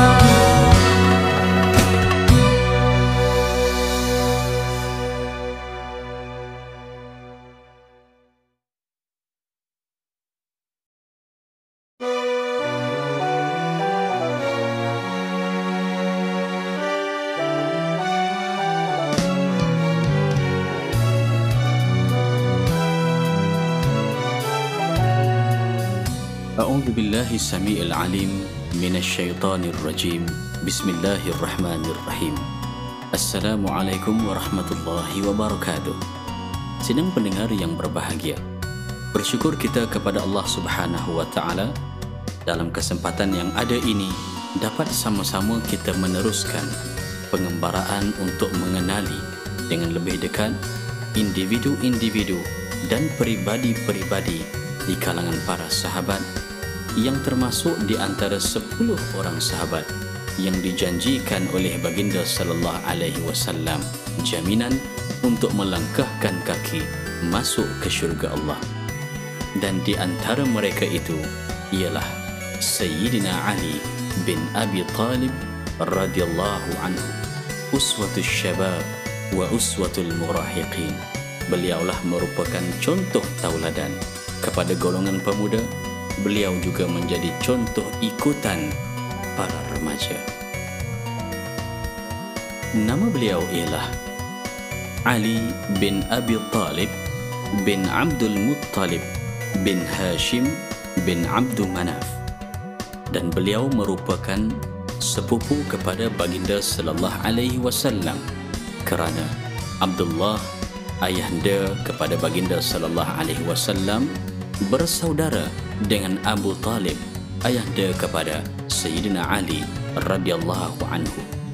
Dan kehebatan terserlah pada diri Ali bin Abi Talib kerana beliau bukan sahaja berkongsi kedudukan sedarah dan sedaging dengan baginda sallallahu alaihi wasallam dalam masa yang sama Ali juga merupakan sahabat baginda sallallahu alaihi wasallam yang setia dan merupakan pejuang Islam yang amat digeruni oleh musuh-musuh Allah Subhanahu wa taala. Sayyidina Ali telah pun dilahirkan di bumi Makkah lebih kurang 21 tahun sebelum berlakunya peristiwa hijrah. Atas dasar itu, ketika baginda sallallahu alaihi wasallam mula menerima turunnya wahyu yang pertama ketika usia baginda berusia 40 tahun. Sayyidina Ali pada ketika itu hanyalah merupakan seorang kanak-kanak yang baru berada di peringkat awal remaja berumur 10 tahun. Sedang pendengar yang berbahagia, Sayyidina Ali bin Abi Talib apabila dilahirkan, maka ibunya ingin menamakannya dengan nama Hidrah yang merujuk kepada keberanian dan ketangkasan. Namun, si ayah setelah berpakat dengan si ibu menamakan anaknya itu dengan nama Ali di dalam bahasa Arab yang bermakna ketinggian daripada sudut kehebatan dan keterampilan. Inilah yang telah pun ditunjuk serta dipamerkan oleh Sayyidina Ali bin Abi Talib radhiyallahu anhu. Lalu gelaran yang diberikan oleh Allah Subhanahu wa taala kepadanya ialah karramallahu wajhah yang bermakna Allah Subhanahu wa taala telah pun memuliakan wajahnya. Dan ini berdasarkan kepada sifat Sayyidina Ali bin Abi Talib seawal usianya pada waktu kanak-kanak sehinggalah menjangkau kepada peringkat remaja dan dewasa. Beliau sekalipun tidak pernah menghadapkan wajahnya malah sujud kepada patung-patung berhala yang terdapat begitu banyak di sekeliling kota Makkah khususnya berada di persekitaran Kaabah. Kerana itu Allah Subhanahu wa taala memuliakan wajahnya dan disebut sebagai Ali bin Abi Talib karramallahu wajhah. Pada ketika Ali dilahirkan, Abu Talib sememangnya telah pun disifatkan dalam sejarah seorang lelaki, seorang bapa yang mempunyai ramai anak dan oleh kerana berlakunya masalah ekonomi yang amat menekan lalu baginda sallallahu alaihi wasallam membawa Ali ke rumahnya untuk dijaga, dipelihara, diberikan ilmu sedalam-dalamnya agar diri Ali bin Abi Talib mampu menjadi perisai kepada agama Islam. Itulah Ali bin Abi Talib Uswatul Syabab Wa Uswatul Murahiqin Contoh ikutan para pemuda Contoh tauladan para remaja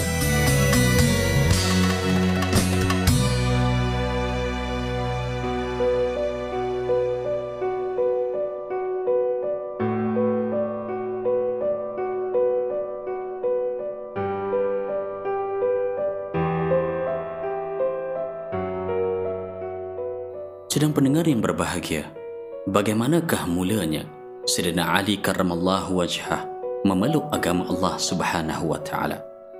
Diriwayatkan dalam sejarah bahawa di antara sebab utama keislaman Ali radhiyallahu anhu ialah ketika mana beliau melihat baginda Rasulullah sallallahu alaihi wasallam sedang melakukan salat bersama dengan istrinya Sayyidatina Khadijah Ummul Mukminin. Lalu Ali selayaknya sebagai seorang kanak-kanak dan remaja yang mempunyai sifat ingin tahu terus bertanya kepada baginda sallallahu alaihi wasallam. Maka respon yang diberikan oleh baginda sallallahu alaihi wasallam kepada Sayyidina Ali wahai Ali ini adalah agama Allah yang dipilihnya sendiri dan diutusnya para rasul. Aku mengajak kamu agar supaya menyembah Allah yang satu, yang esa, yang tunggal, yang tiada sekutu baginya. Beribadahlah kepadanya dan mengkufuri berhala Lata dan Uzza. Jawapan ini menjadikan Sayyidina Ali radhiyallahu anhu termenung, berfikir dan bertafakkur. Sesungguhnya Sayyidina Ali radhiyallahu anhu walaupun baru berusia 10 tahun namun telah menyerlahkan kematangannya melebihi dan juga melampaui usia yang ada padanya ketika itu. Sedana Ali berkata kepada dirinya sendiri, ini adalah satu perkara yang belum pernah lagi aku dengar. Oleh kerana itu, baik kalau sekiranya aku bertanyakan perkara ini kepada ayahandaku, yaitu Abu Talib. Ali radhiyallahu anhu bergegas berjumpa dengan Abu Talib, bapanya yang akhirnya tidak mampu untuk merungkaikan permasalahan dan perkara yang didengari oleh Sayyidina Ali. Hingga akhirnya Sayyidina Ali radhiyallahu anhu bertemu semula dengan sepupunya, baginda Rasulullah sallallahu alaihi wasallam lalu menyatakan keislamannya. Dan inilah yang disebutkan dalam sejarah oleh Ibn Salah Awwalu man aslama min ar-rijal al-ahrar Abu Bakr wa min as-sibyan Ali wa kana fi hijr nabi sallallahu alaihi wasallam. Yang bermakna lelaki yang merdeka yang pertama memeluk Islam ialah Sayyidina Abu Bakar As-Siddiq manakala remaja dan kanak-kanak yang pertama menganut agama Islam ialah Sayyidina Ali karramallahu wajhah. Sesungguhnya sedang pendengar, inilah merupakan kehebatan betapa Sayyidina Ali karramallahu wajhah telah menunjukkan kepada umum bahawa sejarah mencatatkan di antara tenaga-tenaga yang membantu dan mendorong ke arah kebangkitan Islam datangnya daripada golongan remaja. Allah Subhanahu wa taala telah pun merakamkan sepotong ayat di dalam Al-Quranul Karim dirujuk daripada ayat yang ke-13 surah Al-Kahfi. A'udzu billahi minasyaitonir rajim. Innahum fityatun amanu bi rabbihim wazidnahum huda. Yang bermakna sesungguhnya mereka itu merupakan remaja dan belia yang beriman kepada Allah Subhanahu wa taala. Lantas Allah mempertambah dan mempertingkatkan hidayah serta petunjuk kepada mereka. Para cendekiawan tafsir apabila menyatakan ayat ini dengan lantang menegaskan bahawa inilah merupakan ungkapan dalam Al-Quran di mana Islam memberikan pengiktirafan terhadap potensi yang boleh dimainkan malah diberikan oleh golongan remaja, golongan belia, malah kanak-kanak yang baru ingin meniti kehidupan yang jauh lebih panjang daripada itu. Inilah Ali radhiyallahu anhu. Inilah dia seorang kanak-kanak, bakal remaja, bakal pemuda, bakal belia yang menggegar dunia. Wahai Ali, uswatul syabab wa uswatul murahiqin. Contoh tauladan pemuda, contoh ikutan.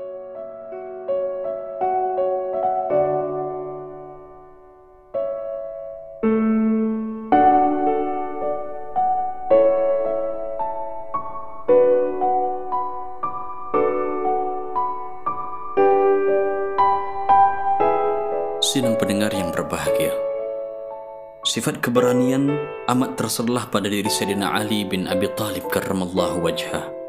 Sehingga kan pada awal-awal usia remajanya, dalam usia belasan tahun, baginda sallallahu alaihi wasallam telah pun meletakkan di atas bahunya tanggungjawab yang cukup besar kesannya kepada perluasan agama Islam itu sendiri. Bayangkan, ketika mana baginda sallallahu alaihi wasallam ingin berhijrah bersama-sama dengan sahabat karib Sayyidina Abu Bakar As-Siddiq radhiyallahu anhu maka Sayyidina Ali bin Abi Talib ditugaskan oleh baginda sallallahu alaihi wasallam dengan satu tugasan yang cukup besar yaitu berbaring di tempat pembaringan menggantikan tempat tidur baginda sallallahu alaihi wasallam di rumahnya Bagaimanakah jawapan Sayyidina Ali karamallahu wajha? Dia melihat bahawa rumah baginda sallallahu alaihi wasallam telah pun dikerumuni oleh para musuh Allah yang diwakili oleh pahlawan-pahlawan dan pemuda-pemuda mereka yang terbilang yang tangkas bermain senjata malah pedang, tombak, lembing dan sebagainya sudah sedia terhunus untuk menyerbu masuk ke rumah baginda sallallahu alaihi wasallam dengan tekad untuk membunuhnya. Ali merupakan seorang remaja yang berjiwa besar, yang bercita-cita tinggi, yang sukakan kepada risiko dan berani menghadapi cabaran. Kesemuanya ini merupakan sifat-sifat remaja yang positif asalnya, yang perlu dibina dan perlu diperkembangkan dalam diri seorang pemuda, seorang belia dan seorang remaja remaja memang terkenal kerana berani. Kerana itu Sayyidina Ali bin Abi Talib tidak berfikir panjang ketika mana beliau meletakkan dan merebahkan kepala serta badannya di katil pembaringan baginda sallallahu alaihi wasallam. Hatinya turut berdetik. Akal fikirannya berputar, memikir-mikirkan apakah yang akan terjadi kepadanya. Bayangkan kalau kita berada di tempat Ali bin Abi Talib musuh sedang berada di luar hanya menanti detik dan ketika untuk masuk dan kemudian menyerbu lantas membunuh dan menikamnya. Lalu Ali bin Abi Talib merasakan bahawa walaupun dia seorang remaja walaupun mungkin dipandang lekeh oleh Abu Lahab dilihat sebagai budak-budak oleh Abu Jahal yang belum pernah mengerti tentang erti kehidupan Ali bin Abi Talib merasakan bahawa tugasan menggantikan tempat tidur baginda sallallahu alaihi wasallam bukanlah persoalan permainan atau boneka semata-mata namun ingin menunjukkan bahawa sebenarnya remaja mempunyai daya saing dan semangat yang tinggi serta sukakan cabaran alangkah indahnya kalau remaja kita kalau pemuda dan belia kita ketika mana mereka berada di pembaringan berfikir bagaimanakah cabaran-cabaran yang positif boleh mereka serapkan dalam kehidupan. Maka tidak akan berlaku persoalan gejala sosial dalam masyarakat kita kerana cabaran-cabaran yang kebiasaannya dipilih oleh remaja merupakan cabaran yang boleh memberikan padah yang buruk kepada dirinya sendiri. Tetapi Ali bin Abi Talib tahu untuk meletakkan berani itu di atas landasan dan paksi yang sebenarnya. Berani kerana benar merupakan suatu perkara yang sepatutnya sudah sinonim dalam kehidupan anak-anak kita. Sedana Ali bin Abi Talib, seorang pemuda, seorang remaja yang cukup berani, berbaring tanpa mempunyai sebarang perisai untuk menghalang dirinya daripada terjahan dan tikaman musuh-musuh Allah. Namun, di atas rasa keimanan sebagai seorang remaja yang telah pun dibentuk oleh baginda sallallahu alaihi wasallam, apa yang dirisaukan pada mulanya, kegentaran yang ada pada dirinya, siapa yang tidak gentar kalau berhadapan dengan maut? Begitulah juga anak yang kecil bernama Ali bin Abi Talib. Namun untuk menunjukkan kepada dunia, sesungguhnya keberanian yang ada pada dirinya itu telah memberikan kesan yang cukup besar ke arah perkembangan agama Islam di bumi Makkah dan di bumi Madinah. Inilah Sayyidina Ali karramallahu wajah, uswatul syabab wa uswatul murahiqin. Contoh tauladan kepada para pemuda, contoh ikutan kepada para remaja.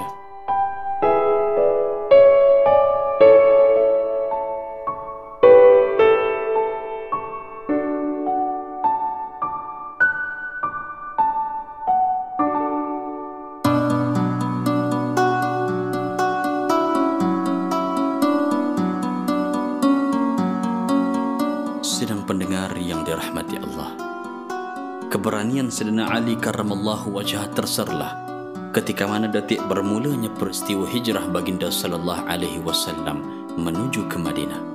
Baginda sallallahu alaihi wasallam telah pun meletakkan satu tugasan yang perlu dilunaskan oleh Sayyidina Ali bin Abi Talib walaupun ketika itu usia tidak menyebelahinya. Sayyidina Ali baru berusia belasan tahun Baginda sallallahu alaihi wasallam telah pun memberikan kepadanya tugasan untuk menggantikan tempat tidur baginda di rumahnya yang telah pun dikeremuni oleh pemuda-pemuda yang mewakili setiap suku dan Bani Quraisy yang bermusuh dengan agama Allah Subhanahu wa taala. Tujuan mereka bukan sahaja untuk menghalang perjalanan Nabi bahkan untuk membunuh Nabi yang mereka jangkakan akan berbaring dan tidur seperti mana biasa di katil pembaringan. Ali bin Abi Talib merasakan tugasan ini cukup berat dan beliau berkata kepada dirinya sendiri, Ah, cukup berat tugasan aku. Mampukah aku hanya sekadar untuk menggantikan tempat sepupuku?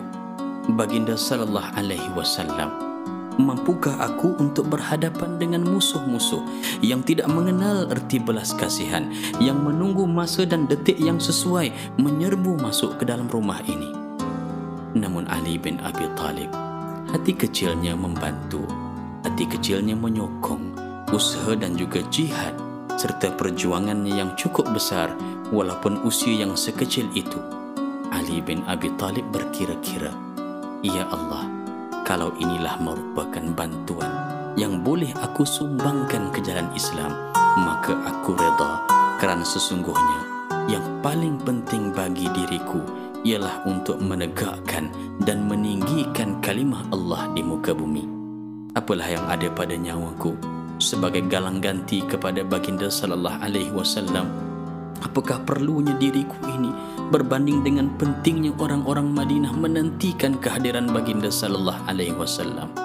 Sidang pendengar yang berbahagia. Alangkah hebatnya pribadi remaja ini yang sanggup untuk mengganti bukan sahaja tempat tidur dan tugasan, tapi sanggup untuk menggadaikan nyawa demi insan yang ia cintai. Wahai anak, wahai remaja, wahai pemuda, wahai belia, sanggupkah kita untuk menggantikan keadaan ibu dan ayah kita? Benar, orang menyatakan bahawa si ibu boleh memelihara seramai sepuluh orang anak membesarkan mereka, memberikan makan minum, memelihara dan juga memberikan kejayaan dalam hidup mereka. Namun untuk mencari seorang di kalangan sepuluh orang anak tadi menjadi galang ganti, bertukar, sanggup bergolok gadai dan juga sanggup untuk memberikan nyawanya menggantikan ibunya, itu suatu perkara yang tidak berlaku. Namun, kita melihat Sayyidina Ali bin Abi Talib mampu untuk melepaskan dirinya daripada ikatan rasa gerun dan gentar terhadap kematian. Inilah merupakan suatu perkara yang kalau dapat kita titipkan dalam jiwa anak-anak kita agar berani kerana benar dan tidak takut kepada kematian kalau sekiranya ia merupakan jalan untuk mendekatkan diri kepada Allah Subhanahu wa taala. Lalu baringlah Ali menanti dan menanti detik di mana pemuka-pemuka Quraisy bersama pahlawan mereka menyerbu masuk ke rumah baginda sallallahu alaihi wasallam. Niat mereka terhalang. Akal mereka berhenti sekadar itu apabila disingkapkan selimut dan dilihat yang berbaring itu bukan Muhammad. Yang berbaring itu ialah uswatus syabab wa uswatul murahiqin. Contoh tauladan kepada pemuda contoh ikutan kepada remaja Ali bin Abi Talib karramallahu wajhah Al-Khattab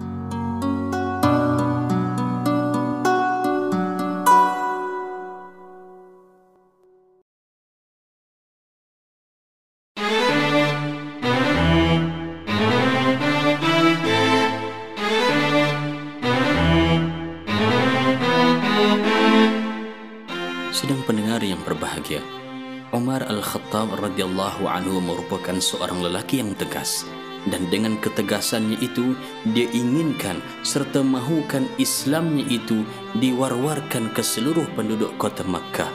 Lalu inilah yang berlaku. Allah Subhanahu wa taala memberikan kekuatan kepada Umar lantas baginda sallallahu alaihi wasallam memberikan kepadanya gelaran Al-Faruq yang bermakna pembahagi ataupun pemisah. Bagaimana Umar Al-Khattab memperoleh gelaran yang sedemikian? Suatu ketika, berlaku pada suatu hari ketika Umar Al-Khattab menyertai rakan-rakan sahabatnya berbincang dengan baginda sallallahu alaihi wasallam. Ketika itu, Islam masih lagi dalam keadaan berdakwah secara bersembunyi ataupun secara diam-diam dan tidak dizahirkan kepada masyarakat umum. Lalu Umar berkata kepada Rasulullah sallallahu alaihi wasallam, "Alasna 'alal haqqi?" Bukankah kita berada di atas paksi kebenaran wahai Rasulullah? Maka jawab Nabi, "Bala, sudah tentu." Maka dijawab oleh Umar, "Fa fimal ikhtifa?" Maka kenapa kita perlu bersembunyi? Kita patut zahirkan keislaman kita di luar daripada rumah Al-Arqam bin Abi Al-Arqam. Maka Umar pun keluar bersama dengan sahabat-sahabat yang lain yang diberikan oleh Umar suntikan semangat keberanian yang luar biasa untuk menzahirkan Islam. Umar radhiyallahu anhu menceritakan, kami pun yakni para sahabat keluar daripada rumah Al-Arqam bin Abi Al-Arqam menuju ke Masjidil Haram dalam dua barisan.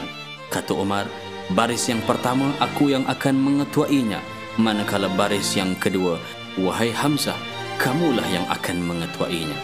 Maka berjalanlah mereka bersama-sama hingga sampai ke Masjidil Haram. Sesungguhnya inilah merupakan fitrah kehidupan manusia.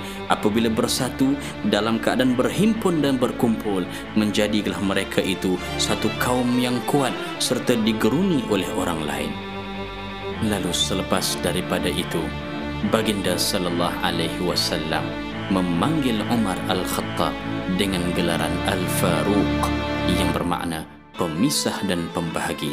Umarlah yang telah pun memisahkan dakwah secara bersembunyi kepada dakwah secara terang-terangan.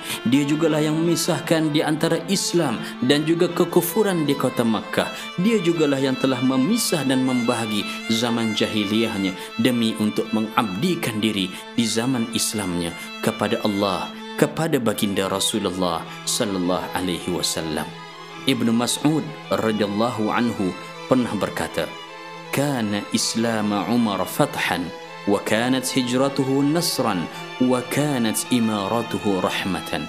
Yang bermakna Ibnu Mas'ud radhiyallahu anhu berkata tentang Umar, Islamnya Umar itu bermakna satu pembukaan yang besar Hijrahnya Umar merupakan satu kemenangan kepada umat Islam dan pemerintahan Umar merupakan satu rahmat belas kasihan kepada sekalian manusia. Masakan tidak sidang pendengar sekalian, ciri-ciri kepemimpinan Umar Al-Khattab radhiyallahu anhu terserlah pada awal-awal masuknya ia ke dalam agama Islam. Dia berkata, "Uhibbu an yusibani ma asabal muslimin." Yang bermakna, aku nak biar aku kena seperti mana yang orang-orang Islam kena. Aku nak biar aku rasa sama seperti mana yang orang-orang Islam rasa umum telah pun mengetahui ketika itu Abu Jahal dan kunci-kunci terlalu keras terhadap Islam mana-mana orang yang didapati menganut agama Islam akan disiksa sekeras-kerasnya dan Umar melihat saudara seislamnya diperlakukan dengan sewenang-wenangnya lalu dia pun dengan cara menzahirkan keislaman dia nak rasa seperti mana yang saudara-saudaranya yang lemah merasakan tekanan penderitaan daripada orang-orang Quraisy Makkah Bukan sekali dua dirakamkan Umar berjumpa dengan Abu Jahal seraya untuk menyampaikan dakwah dengan tegas dan dengan terang-terangan kepada Abu Jahal. Bukan sekali dua beliau berjumpa dengan pemuka-pemuka Quraisy Mekah dengan menyatakan ini Umar, aku dah masuk Islam. Kalau sekiranya ada di kalangan kamu yang tidak sayangkan nyawa, maka berhadapanlah denganku. Wahai Umar, kamulah khiyaruhum fil jahiliyah wa khiyaruhum fil Islam.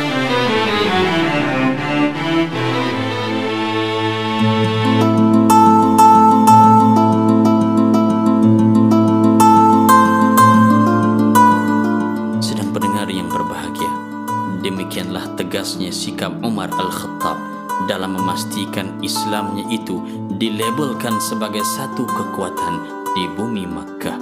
Baginda sallallahu alaihi wasallam seringkali didampingi oleh Umar Al-Khattab dalam kehidupannya untuk bertanyakan perkara-perkara urusan keduniaan dan perkara-perkara urusan keakhiratan bagi memantapkan ilmu yang sedia ada pada diri Umar Al-Khattab radhiyallahu an.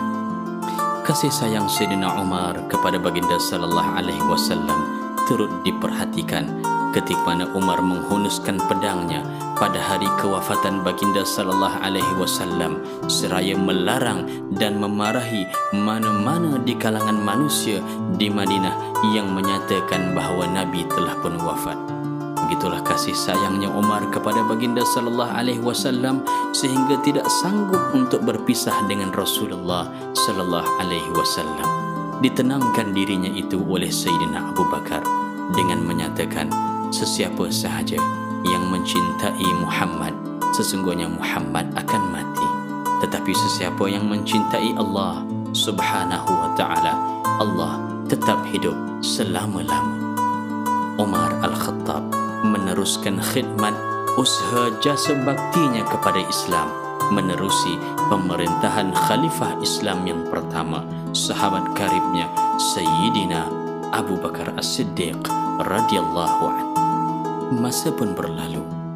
Tibalah saat ketika mana Sayyidina Abu Bakar As-Siddiq dilanda sakit dan sakit yang membawa kepada kematiannya. Lalu sebelum daripada saat kewafatannya, beliau telah pun bermusyawarah dan berbincang dengan para sahabat mewakili golongan muhajirin dan ansar hingga akhirnya satu keputusan diambil untuk melantik dan memilih Sayyidina Umar Al-Khattab Al-Faruq radhiyallahu an sebagai khalifah Islam yang kedua. Umar menolak pada awalnya kerana sifat tawadhu'nya dan merasakan bahawa ramai lagi yang lebih layak untuk memikul tanggungjawab ini lebih daripada dirinya. Namun, apabila watikah pelantikan diserahkan daripada Sayyidina Abu Bakar As-Siddiq radhiyallahu anhu kepadanya, Umar Al-Khattab Al-Faruq radhiyallahu anhu bangkit berdiri di hadapan kaum muslimin seraya memperdengarkan kepada semua ucap tamanya yang terulung dengan lafaz Allahumma inni dha'if faqwwani Allahumma inni ghalidh falayyini Allahumma inni bakhil fasakhini لو علمت أن أحدا أقوى مني على هذا الأمر لكان ضرب العنق أحب إلي من هذه الولاية Ini petikan ucapan Umar Al-Khattab radhiyallahu anhu yang bermaksud Wahai Tuhanku sesungguhnya aku ini daif Aku ini lemah maka perkuatkanlah diriku. Ya Allah ya Tuhanku sesungguhnya aku ini bengis Aku ini garang Aku ini tegas Maka lembutkanlah diriku. Allahumma wahai Tuhan kami sesungguhnya aku ini bakhil Aku ini kedekut Jadikanlah aku pemurah. Sesungguhnya Kalaulah sekiranya aku tahu ada mana-mana seorang di kalangan kamu yang lebih kuat daripadaku dalam urusan-urusan ini, maka sudah tentu aku lebih rela tengkukku ini dipukul dan dipancung lebih daripada aku menerima tanggungjawab sebagai khalifah di bumi Allah Subhanahu wa taala. Demikianlah betapa tegas dan betapa lembutnya Umar Al-Khattab menyampaikan mesejnya agar kekuatan yang ada pada dirinya itu mampu diberikan saranan dan nasihat oleh sahabat-sahabatnya perkara-perkara yang memerlukan kepada kelembutan yang memerlukan kepada toleransi maka Umar meminta agar dirinya itu dinasihati perkara-perkara yang melibatkan kekuatan yang ada pada dirinya bertujuan untuk menegakkan agama Allah maka diminta sekalian kaum muslimin untuk menyokongnya. Umar Al-Khattab, kamulah khiyaruhum fil jahiliyah wa khiyaruhum fil Islam.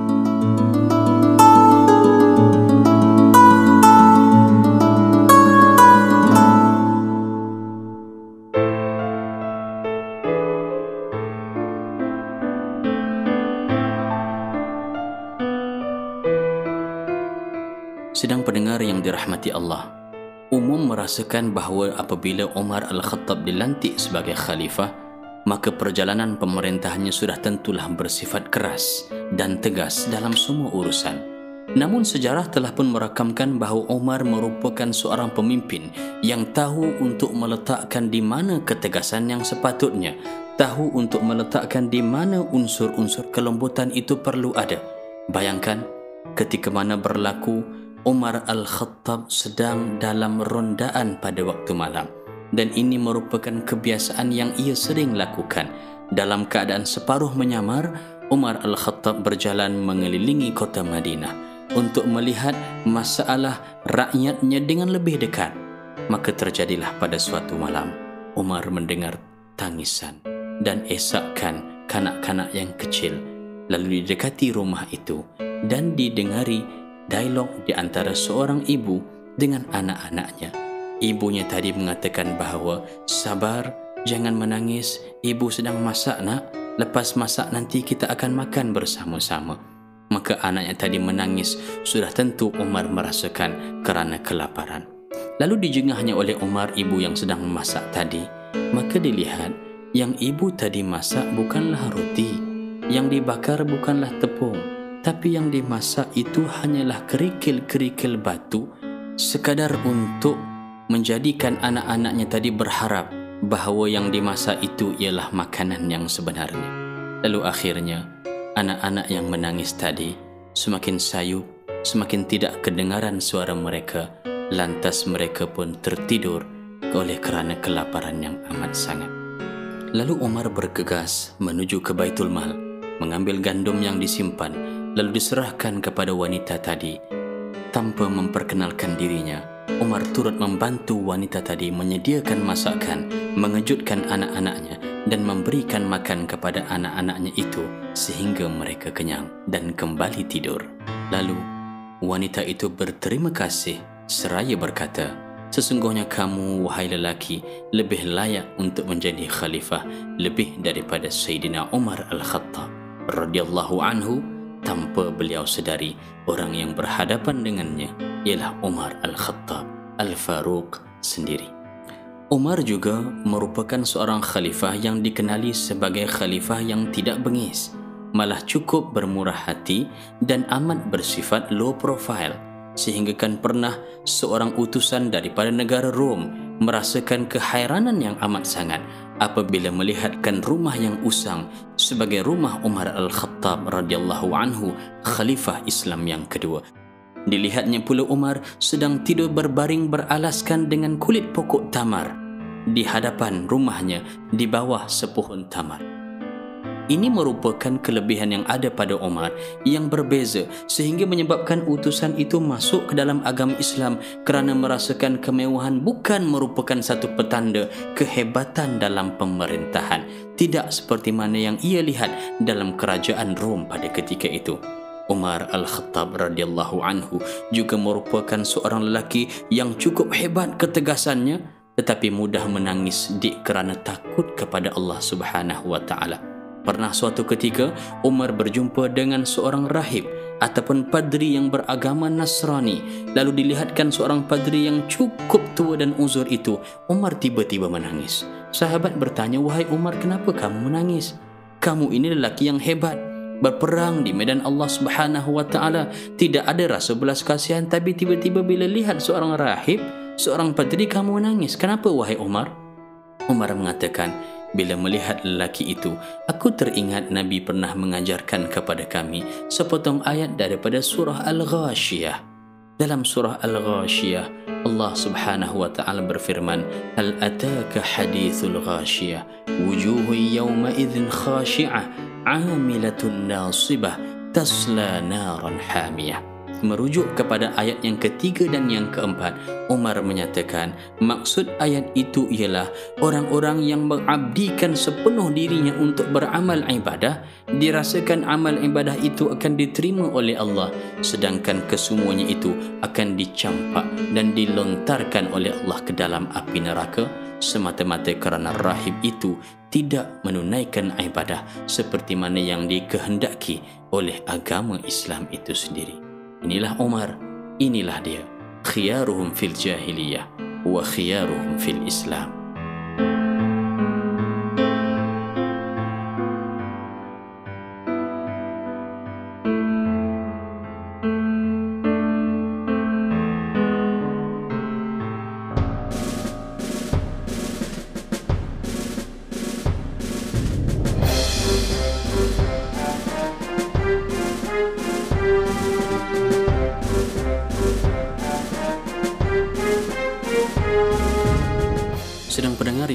Berbahagia, sesungguhnya semasa era pemerintahan Sayyidina Umar Al-Khattab radhiyallahu anhu, beliau merupakan seorang pemimpin yang ingin memperluaskan empayar Islam. Oleh kerana itu, dunia telah pun menyaksikan banyaknya berlaku pembukaan-pembukaan kota, wilayah, negeri dan negara-negara yang ada di persekitaran Timur Tengah khususnya yang dibuka oleh kerana kepimpinan dan ketangkasan Sayyidina Umar Al-Khattab radhiyallahu anhu. Cara yang beliau menggunakan ialah dengan melantik serta menghantar panglima-panglima Islam yang amat berketerampilan seperti Khalid Al-Walid, Talhah bin Ubaidillah, Sa'id bin Zubair, Zubair bin Awam dan sebagainya ke merata pelusuk tempat untuk menyampaikan dakwah Islam dan mempertahankan agama Islam daripada diperlekehkan oleh orang lain. Menerusi pemerintahannya, Sayyidina Umar Al-Khattab radhiyallahu anhu telah berjaya membuka negara Iraq, negara Parsi, negara-negara Syam seperti Jordan, Syria dan selatan Turki dan juga negara Mesir hingga akhirnya membawa kepada negara-negara yang berada di utara Afrika Kesemuanya merupakan satu daripada cara Sayyidina Umar Al-Khattab ingin memperluaskan dakwah Islam dan bukanlah tujuannya untuk mengaut keuntungan dan juga menguasai negara-negara tersebut serta bangsanya. Tetapi Umar Al-Khattab melihat jauh ke hadapan bahawa ia merasakan peranan utama yang hadir daripada pembukaan kota-kota baru ini ialah untuk menegakkan kalimah Allah Subhanahu wa taala serta menyelamatkan manusia daripada perhambaan sesama manusia kepada perhambaan kepada Allah Subhanahu wa taala. Sesungguhnya sidang pendengar sekalian, negara-negara dan wilayah-wilayah yang berada di bawah pemerintahan Islam dan juga kepimpinan Sayyidina Umar Al-Khattab radhiyallahu anhu merasakan keamanan dan juga kesejahteraan dalam kehidupan kerana memiliki seorang pemimpin yang mampu bukan sahaja untuk mempertahankan dirinya tetapi mampu untuk mempertahankan maruah keselamatan dan harga diri setiap daripada warganya. Oleh kerana itu para musuh Islam melihat dan memerhatikan bahawa tidak ada jalan lain bagi mereka untuk membunuh dan menghapuskan Umar Al-Khattab yang terkenal kerana ketangkasannya di medan peperangan.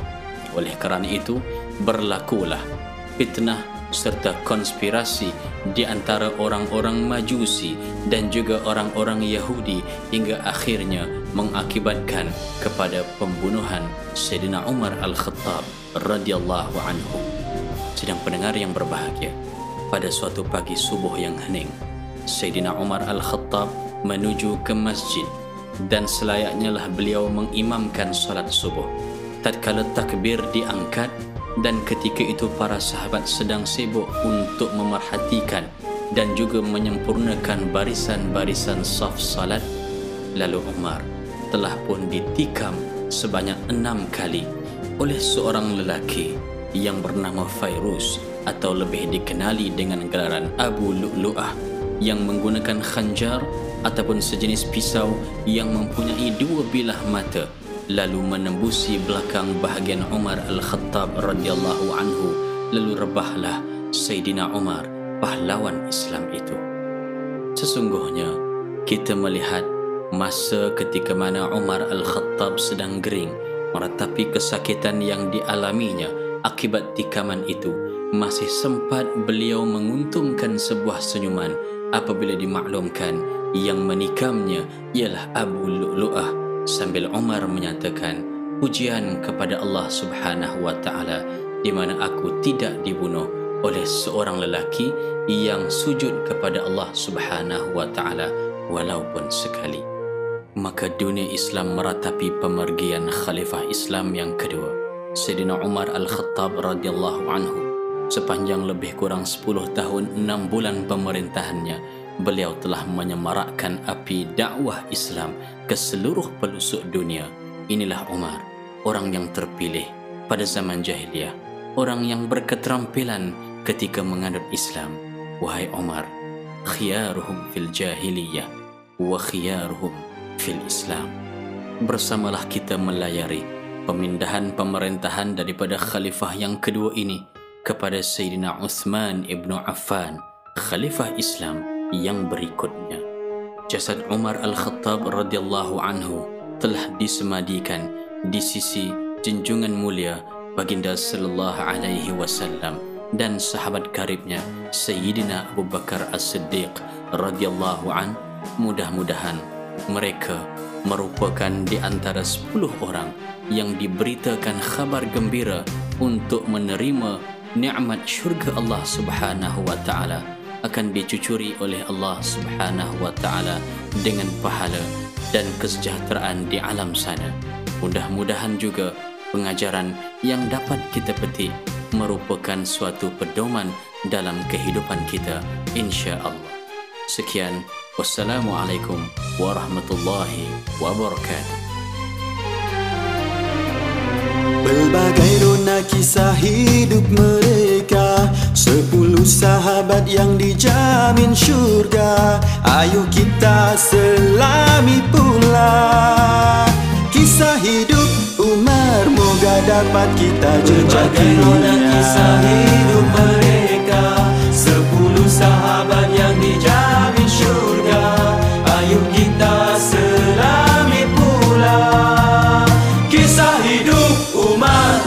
dapat kita jejakinya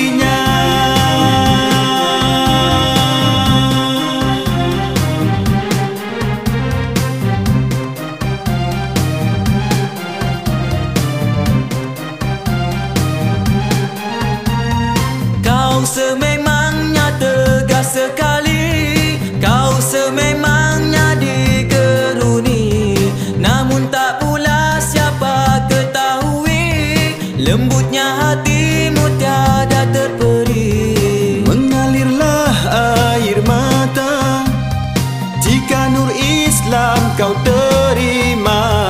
Suatu tindakan yang tak terduga. Bersinarlah Islam kerananya. Mengalirlah air mata. Tiga nur Islam kau terima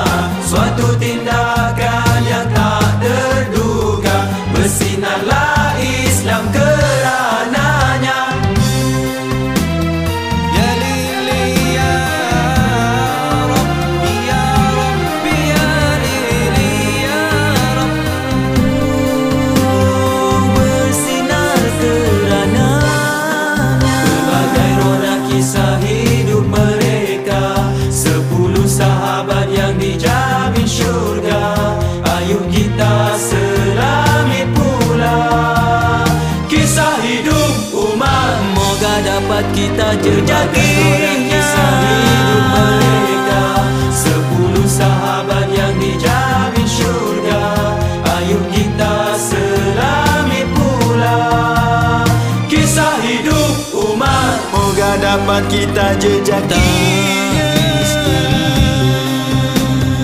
Kenangi silapmu Kala terdengar keluhan ibu Memujuk anak kelaparan. Kau rasa kau berdosa Lantas kau membela. Kaulah halifah berjiwa hamba kini pengganti tiada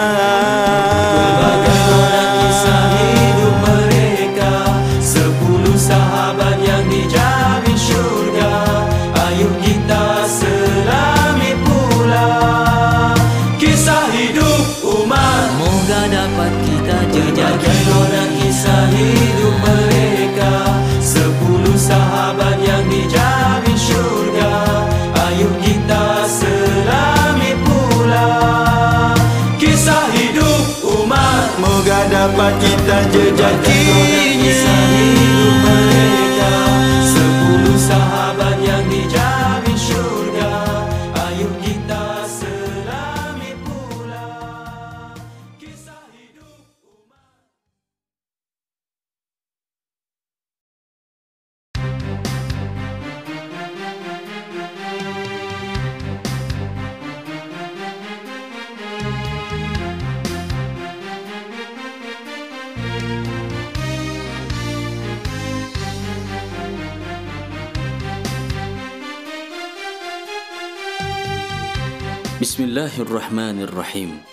Assalamualaikum warahmatullahi wabarakatuh.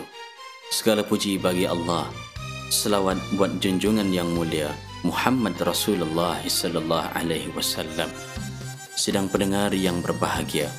Bersyukur kita kepada Allah Subhanahu wa taala kerana pada kesempatan yang ada ini kita akan sama-sama menikmati dan menghayati kehidupan kepribadian seorang tokoh Islam tokoh yang ulung yang diistilahkan dalam semua buku-buku sejarah sebagai khiyaruhum fil jahiliyah wa khiyaruhum fil islam yang bermakna dialah orang yang terpilih dan paling berketerampilan ketika mana berada dalam zaman jahiliyah dan beliaulah juga orang yang terpilih dan paling berketerampilan selepas memeluk agama Islam. Beliau yang dimaksudkan ialah Sayyidina Umar ibn al-Khattab radhiyallahu an. Nama beliau ialah Umar bin Al-Khattab bin Nafil bin Abdul Uzza daripada suku Bani Adi yang disebutkan sebagai Al-Adawi Al-Qurashi Al-Makki bermakna keturunan beliau merupakan kumpulan ataupun bani yang telah sekian lama menduduki kota Mekah. Umar merupakan seorang pemuda yang bersikap tegas, bengis, garang dan amat berketerampilan terutama kepribadiannya yang sentiasa dilihat orang berjalan dengan pedang yang sentiasa tersisip di pinggangnya. Itulah Umar Al-Khattab sehingga kan diriwayatkan bahawa tapak kaki Umar berjalan pun sudah cukup untuk menggerunkan orang-orang di Mekah dan juga selepas hijrah di Madinah. Begitulah hebatnya pribadi yang bernama Umar Al-Khattab radhiyallahu an. Beliau diriwayatkan hidup di zaman jahiliyah sampailah ketika usianya 30 tahun dan sepanjang masa beliau berada di alam jahiliyah beliau merupakan seorang yang cukup memusuhi Islam. Tidak boleh telinganya mendengar nama Muhammad disebut dan diulang-ulang oleh orang-orang Makkah. Kerana beliau ketika mana berada bersama-sama bersekongkol dengan orang-orang Quraisy Makkah yang menolak agama Islam, beliau merupakan seorang duta kepada kaum Quraisy kerana kepetahan beliau dalam berhujah dan bercakap serta kemahiran beliau dalam menggunakan pedang dan tombak serta segala bentuk perisai yang digunakan dalam peperangan. Umarlah merupakan orang yang paling terpilih dan berketerampilan yang menjadi ayam tambatan kepada orang-orang Quraisy dalam menangani fenomena kedatangan agama baru iaitu agama Islam. Begitulah khiyar ataupun terpilihnya Umar pada zaman jahiliyah dan bukti yang kukuh menceritakan tentang kehebatan dan keterampilan beliau sehingga dianggap sebagai khiyaruhum fil Islam, orang yang paling terpilih dalam agama Islam berdasarkan sepotong hadis daripada Abi Hurairah radhiyallahu anhu berkata, Baginda sallallahu alaihi wasallam bersabda, ketika mana baginda sedang tidur, maka baginda diperlihatkan oleh Allah gambaran syurga. Lalu sabda Nabi, فإذا امرأة تتوضأ إلى جانب قصر فقلت لمن هذا القصر قالوا لعمر yang bermakna ketika Nabi tidur Nabi berada di dalam syurga dan kemudian Nabi melihat seorang wanita sedang berwuduk di sebelah sebuah istana yang tersergam indah maka bertanya Nabi sallallahu alaihi wasallam istana siapakah yang cukup indah ini Maka dijawab oleh mereka inilah istana yang disediakan untuk Umar Al-Khattab radhiyallahu anhu. Jika mengikut turutan Umar merupakan lelaki yang ke-41 menganut agama Islam. Inilah Umar khiyaruhum fil jahiliyah wa khiyaruhum fil Islam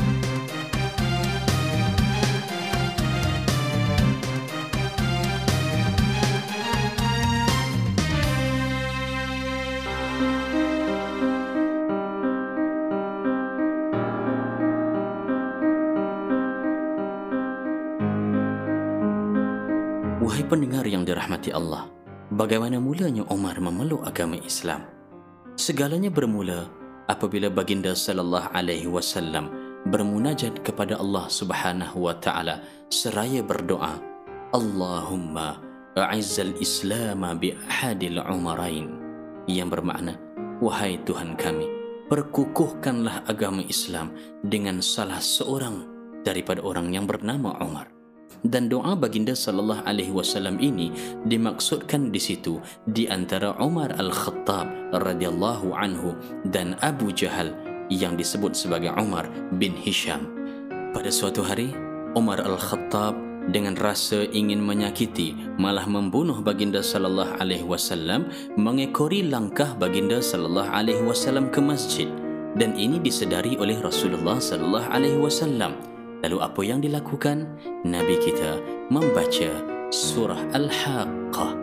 Lalu permulaan hingga sampai ke ayat yang ke-13 surah Al-Haqqah menjadikan Umar Al-Khattab terpegun dengan indahnya lengguk bahasa yang dibacakan sehingga Umar menyatakan hadza asy-syi'ru ini hanyalah merupakan syair ataupun puisi yang cukup puitis lalu Allah Subhanahu wa taala menurunkan lagi wahyu kepada baginda sallallahu alaihi wasallam menerusi surah al-haqqah ayat yang ke-40 dan 41 innahu laqawli rasulin karim wama huwa biqawli syair qalilan ma tu'minun. Yang bermakna sesungguhnya ia merupakan lafaz baginda sallallahu alaihi wasallam yang mulia dan ia bukanlah merupakan bait-bait puisi ataupun syair cuma sedikit di kalangan kamu yang akan beriman.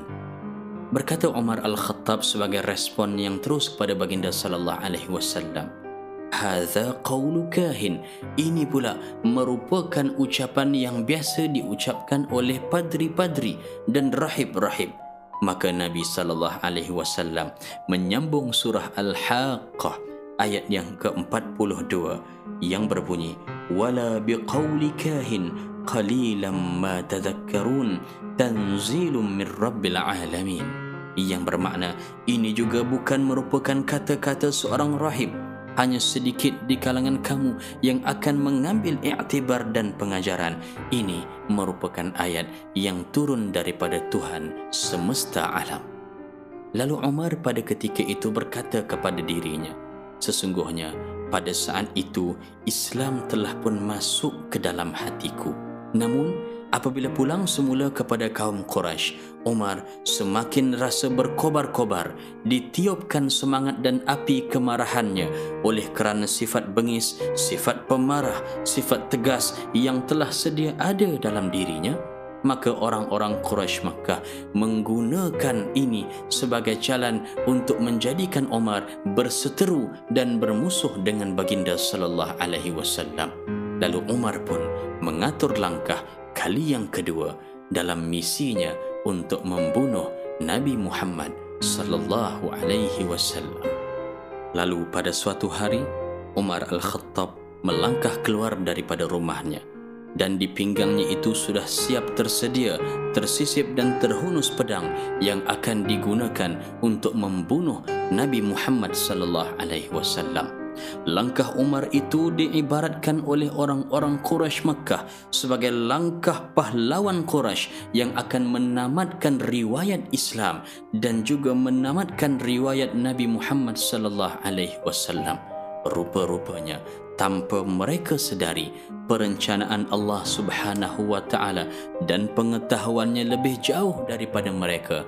Allah telah pun menurunkan hidayah kepada Umar. Selepas daripada itu, langkah-langkah kakinya yang bertujuan untuk membunuh baginda sallallahu alaihi wasallam bertukar menjadi langkah pahlawan dan perisai serta khalifah Islam yang akan mempertahankan agama Allah yang suci ini sehinggalah ke akhir riwayatnya.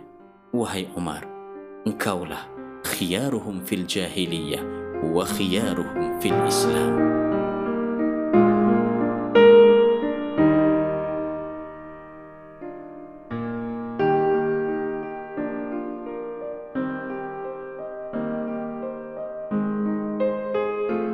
Sedang pendengar yang berbahagia, kita telah pun melihat betapa berkesannya surah Al-Haqqah dalam meletakkan dasar dan binaan yang teguh keimanan di dalam hati Umar Al-Khattab hanya menanti detik dan turunnya hidayah dari Allah Subhanahu wa taala.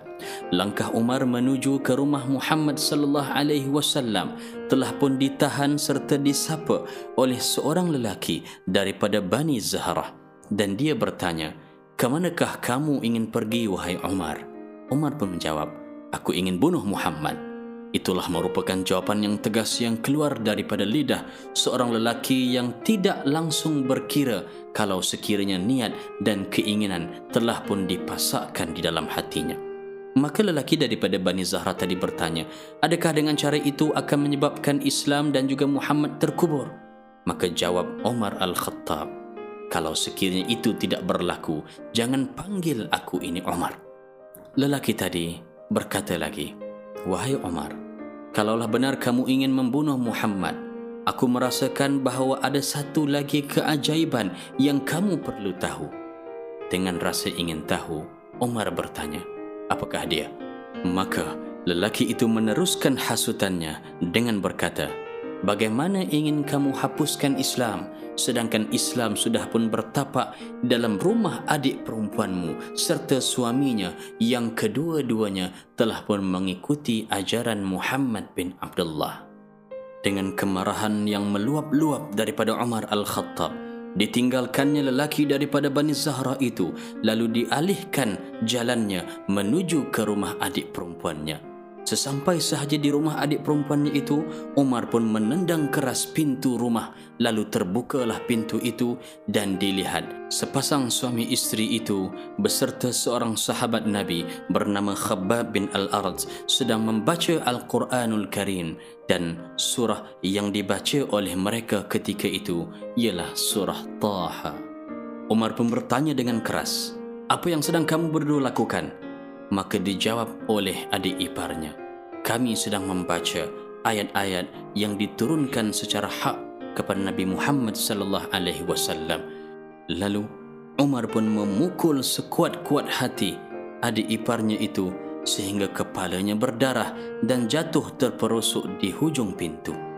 Tiba-tiba ketakutan yang ada pada diri adik perempuan Umar Al-Khattab bertukar menjadi rasa berani dan tegas serta lantang menyatakan keislamannya kepada Umar lalu menyatakan bahawa inilah jalan yang dipilih olehku dan keluargaku Lalu Umar pun cuba merampas apa yang dipegang lembaran-lembaran ayat-ayat Al-Quran daripada surah Taha. Sekali lagi, ia dihalang oleh adik perempuannya. Seraya berkata, Wahai Umar, kalau sekiranya kamu ingin memegang, maka hendaklah kamu membersihkan diri terlebih dahulu.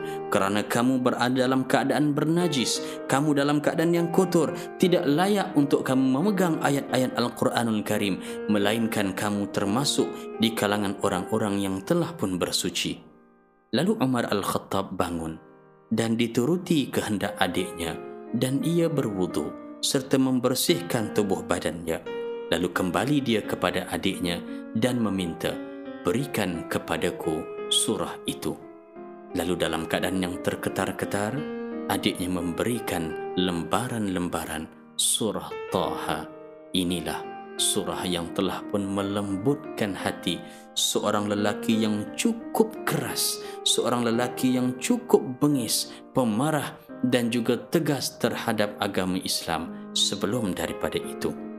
Lalu Omar, kerana sifatnya sebagai seorang yang tahu membaca dan menulis semenjak zaman jahiliyah, membuka lembaran dan memulakan ayat dengan lafaz Bismillahirrahmanirrahim dengan nama Allah yang maha pemurah lagi maha mengasihani. Tercampak lembaran itu daripada tangan Omar kerana dirasakan ketakutan tiba-tiba menyelubungi dirinya. Dirasakan terlalu kerdil dirinya itu berhadapan dengan Tuhan iaitu Allah yang maha pemurah lagi maha mengasihani. Perlahan-lahan ia mengutip semula lembaran itu dan dibaca daripada ayat yang pertama Taha sehinggalah ayat yang ke-14 anallahu la ilaha illa ana fa'budni wa aqimis salata li dhikri. Yang bermaksud sesungguhnya akulah Allah tidak ada tuhan yang lain yang disembah melainkan aku. Maka sembahlah aku dirikanlah sembahyang untuk mengingatiku. Lalu perasaan yang bercampur baur di hati adik perempuannya Adakah ini merupakan petanda Umar akan masuk Islam? Adakah ini petanda bahawa benarlah dan juga Allah Subhanahu wa taala memakbulkan doa Nabi Muhammad sallallahu alaihi wasallam? Sesungguhnya inilah permulaan warna Umar dalam Islam. Wahai Umar, khiyaruhum fil jahiliyah wa khiyaruhum fil Islam.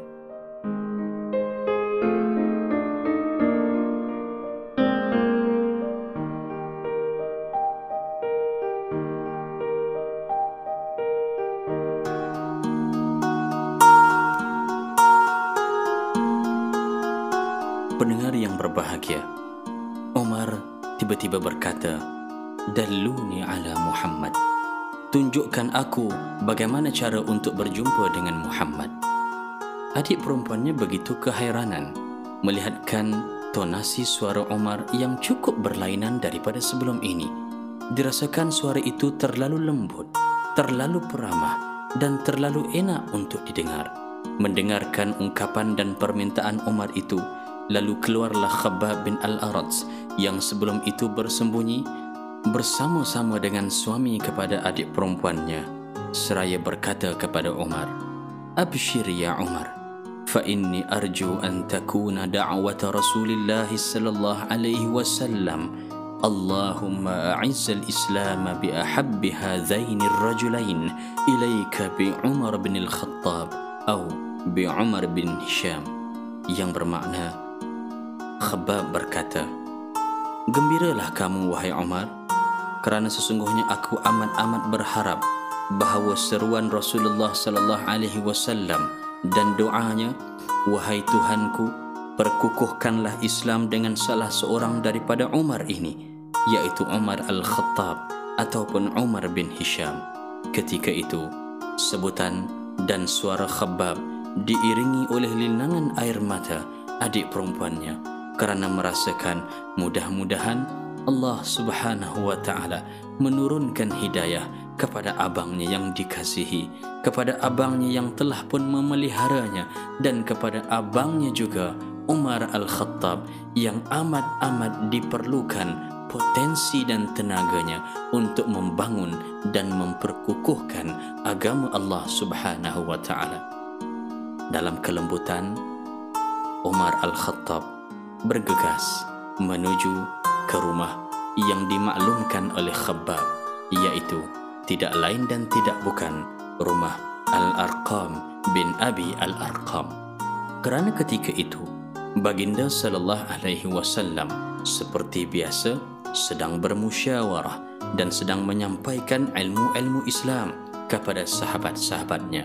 Ketika mana Umar tiba dan mengucapkan salam kepada Nabi Muhammad sallallahu alaihi wasallam, Nabi sedang bersama-sama dengan beberapa orang sahabat-sahabat yang besar seperti Ali karramallahu wajhah, Sayyidina Hamzah bin Abdul Muttalib, Talhah bin Ubaidillah dan lain-lain.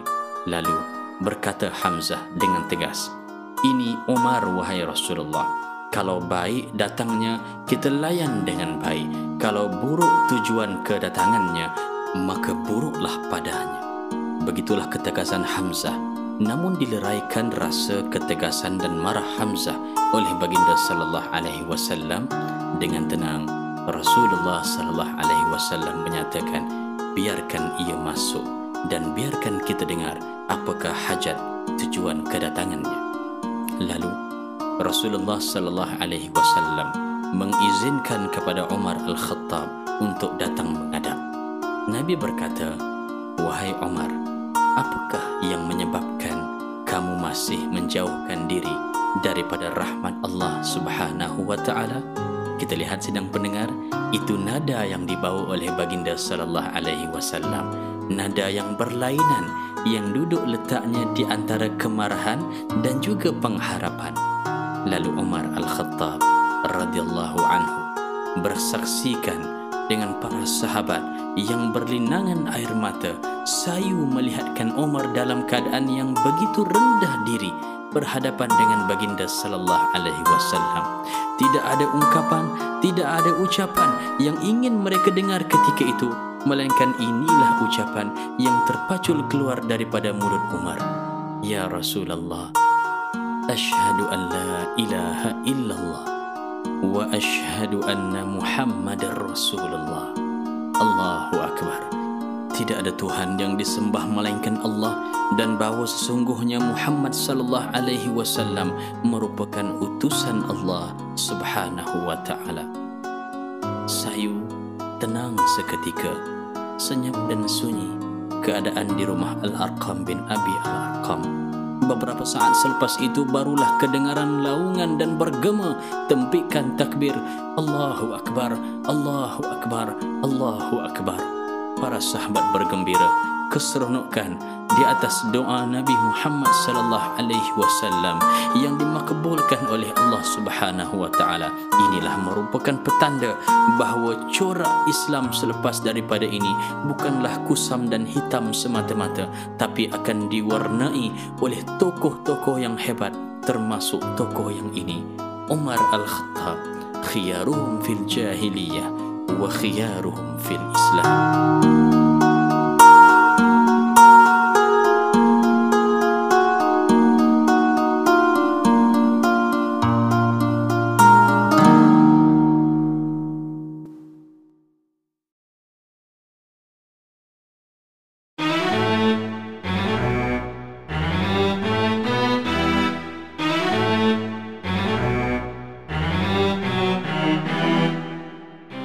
Sedang pendengar yang berbahagia, berbicara tentang khalifah. Uthman ibn Affan merupakan khalifah Islam yang ketiga selepas daripada Sayyidina Umar bin Al-Khattab radhiyallahu an.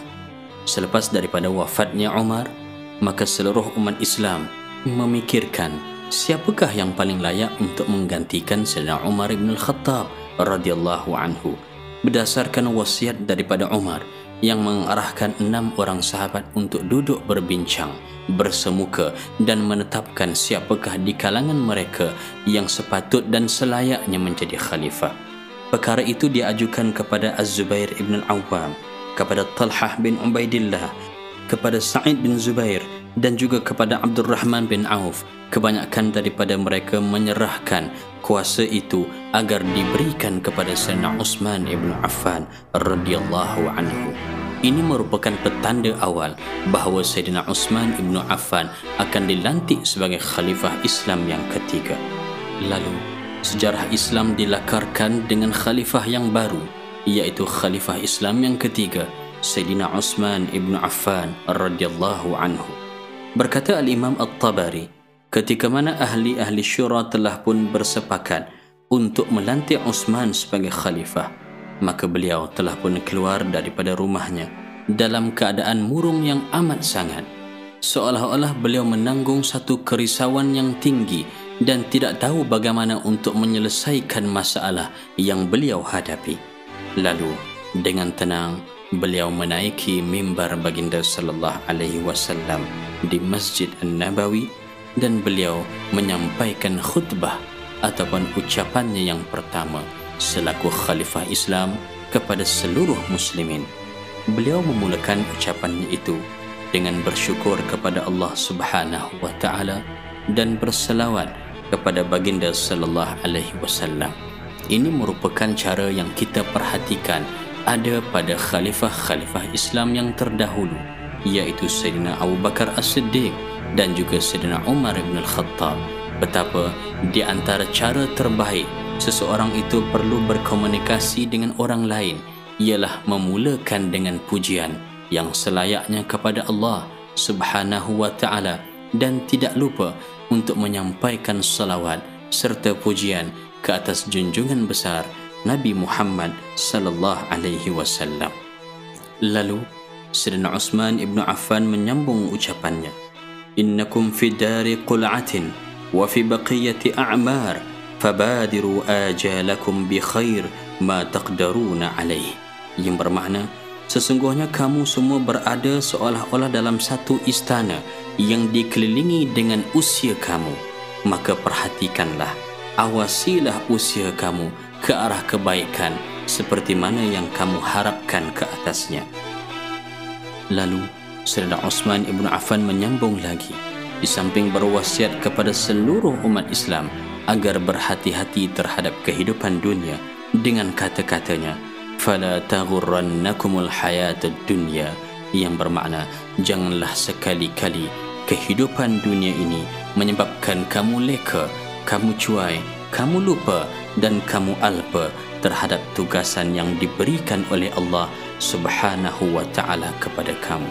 Irmu bid dunya haitsu ramallahu biha. Lontarkanlah campakkanlah dunia itu daripada hati kamu jauh-jauh seperti mana Allah Subhanahu wa taala meletakkan martabat dan tempat yang selayaknya untuk dunia ini sebagai tempat manusia bercucuk tanam ke arah kebaikan di mana hasil tanaman itu akan dapat dikecapi ketika mana berada di alam akhirat. Sayyidina Uthman Ibn Affan meneruskan usahanya sebagai khalifah Islam yang ketiga dengan menulis risalah dakwah ataupun seruan ke arah jalan Islam kepada semua ketua-ketua pembesar-pembesar yang berada di pelusuk bandar di antaranya dihantar ke Makkah, ke Taif, Sana'a, Al-Jund, negara Bahrain, Ufah, Basrah, Damsyik, Hams dan juga Mesir agar mereka sentiasa berada bersama-sama Islam di bawah empayar pemerintahan Sayyidina Uthman ibn Affan radhiyallahu anhu. Begitulah Sayyidina Uthman ibn Affan merencanakan perjalanan pemerintahannya agar Islam yang diasaskan di Madinah dan juga dimulakan di Mekah sebelum daripada itu akan tetap subur dan berkembang selayaknya. Inilah Khalifah Islam yang ketiga, Uthman ibn Affan Zunnurain.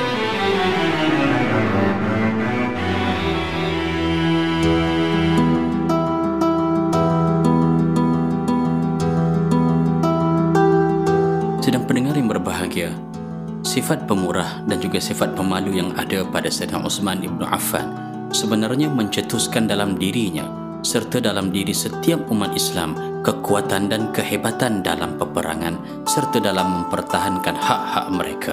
Sebenarnya, inilah sifat malu yang kita kehendaki Apabila seseorang itu dilampiaskan dengan sifat malu, maka malu yang ada pada dirinya itu akan membutirkan kekuatan dalam dirinya, menghalang segala perkara-perkara yang berlaku ke atas dirinya, malah mungkin boleh memalukan umat Islam keseluruhannya. Dan pada zaman pemerintahan Sayyidina Uthman ibn Affan radhiyallahu anhu, maka kita telah pun menyaksikan perluasan dakwah Islamiah yang begitu ketara seolah-olah meneruti apa yang telah pun dilakukan oleh Sayyidina Umar ibn al-Khattab radhiyallahu anhu.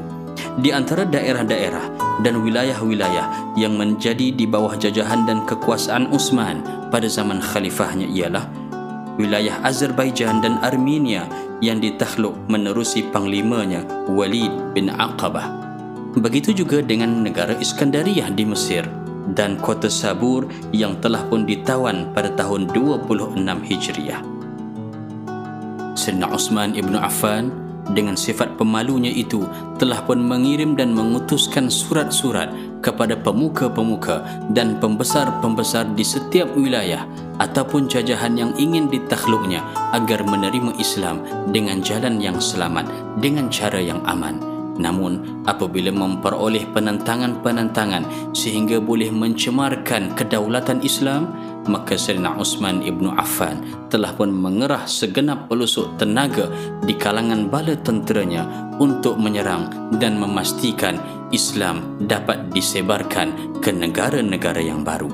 Lalu pada tahun 28 Hijriyah di bawah pimpinan Muawiyah bin Abi Sufyan selaku panglima perang Osman ibnu Affan telah pun dapat menguasai kepulauan Cyprus. Dan pada tahun yang berikutnya, seluruh wilayah kerajaan Parsi dapat ditakluk hingga sampai ke daerah Tibristan yang terletak di selatan Rusia.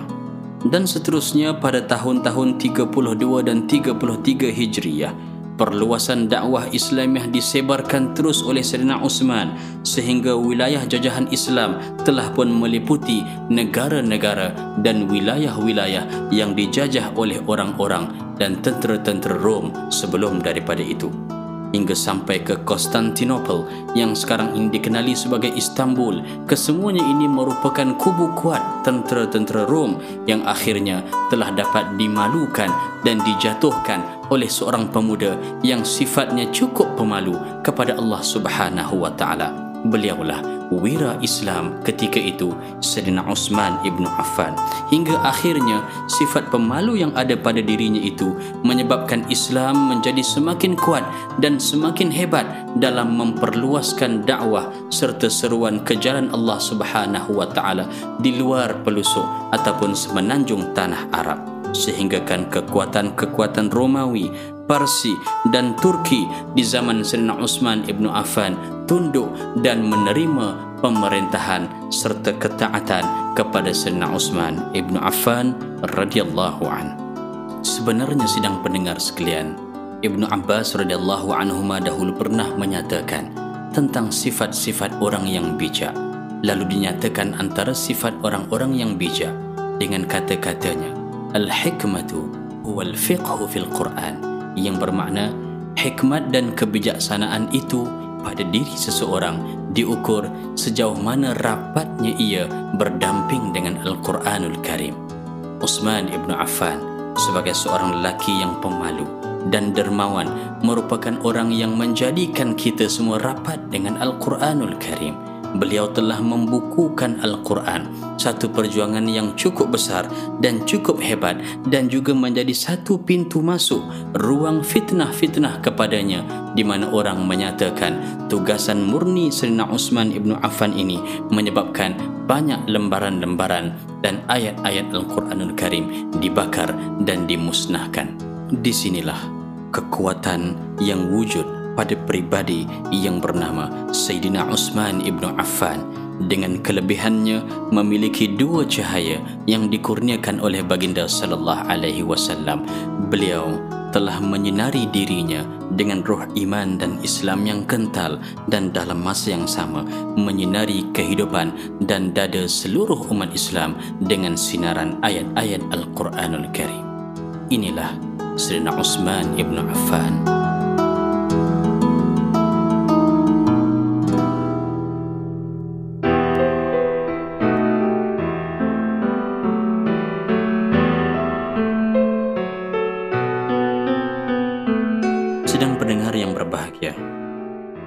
Pengumpulan ayat-ayat Al-Quran ataupun lebih kita kenali dengan istilah Mushaf Utsmani berlaku pada zaman pemerintahan Sayyidina Utsman ibnu Affan radhiyallahu anhu. Maka kita bersyukur kepada Allah Subhanahu wa taala yang telah mengurniakan kekuatan kepada Sayyidina Utsman untuk tujuan pembukuan Al-Quranul Karim. Sebelum daripada itu, lembaran-lembaran ayat-ayat Al-Quran yang telah pun menyinari serta berada di rumah-rumah orang Islam. Dalam keadaan yang berselerakkan itu, maka seorang sahabat Nabi bernama Huzaifah Al-Yamani telah pun mencadangkan kepada Sayyidina Utsman ibnu Affan agar pembukuan itu dijalankan. Ini memandangkan suasana yang berlaku terlalu ramai para hufaz ataupun orang-orang yang menghafaz Al-Quran telah pun syahid dan gugur di medan peperangan maka dirisaukan serta ditakuti Al-Quran yang berada dalam hati-hati manusia akan hilang dan tidak akan sampai pada generasi yang seterusnya. Untuk itu, Sayyidina Utsman ibnu Affan telah pun menulis dan memohon kepada Hafsah yang merupakan ummul mukminin dan juga putri kepada Sayyidina Umar Al-Khattab radhiyallahu anhu kerana Hafsah merupakan orang yang bertanggungjawab menyimpan lembaran-lembaran ayat-ayat Al-Quran yang dikumpulkan semenjak zaman pemerintahan Sayyidina Abu Bakar As-Siddiq radhiyallahu anhu. Dalam usaha pembukuan itu, maka Sayyidina Utsman ibnu Affan telah pun membentuk satu jawatan kuasa yang diketuai oleh Zaid bin Thabit dengan dibantu oleh Abdullah bin Zubair, Sa'id bin Al-As dan Abdul Rahman bin Harith bin Hisham selaku anggotanya. Zaid bin Thabit merupakan seorang sahabat yang sememangnya terkenal kehebatannya dalam menguasai ilmu Al-Quran dan ilmu wahyu. Kerana itu, Sayyidina Utsman ibnu Affan telah pun berpesan kepada seluruh jawatan kuasa tersebut bahawa dalam melaksanakan tugasan ini, hendaklah mereka mengambil pedoman dan pertunjuk kepada bacaan orang-orang yang menghafal Al-Quran dengan menyatakan antum wa Zaid ibn Thabit fi syai'in min al-Quran faktubuhu bilisanin Quraisy yang bermakna jika sekiranya kamu semua berselisih faham bersama Zaid bin Sabit dalam mana-mana bahagian menerusi kitab Al-Quran hendaklah ianya ditulis dengan tulisan orang-orang Quraisy. Apa yang dimaksudkan di sini ialah jika sekiranya ada perselisihan di antara mereka dalam bacaannya, maka ayat-ayat tersebut hendaklah ditulis mengikut dialek ataupun logat suku Quraisy kerana Al-Quranul Karim diturunkan menurut dialek mereka.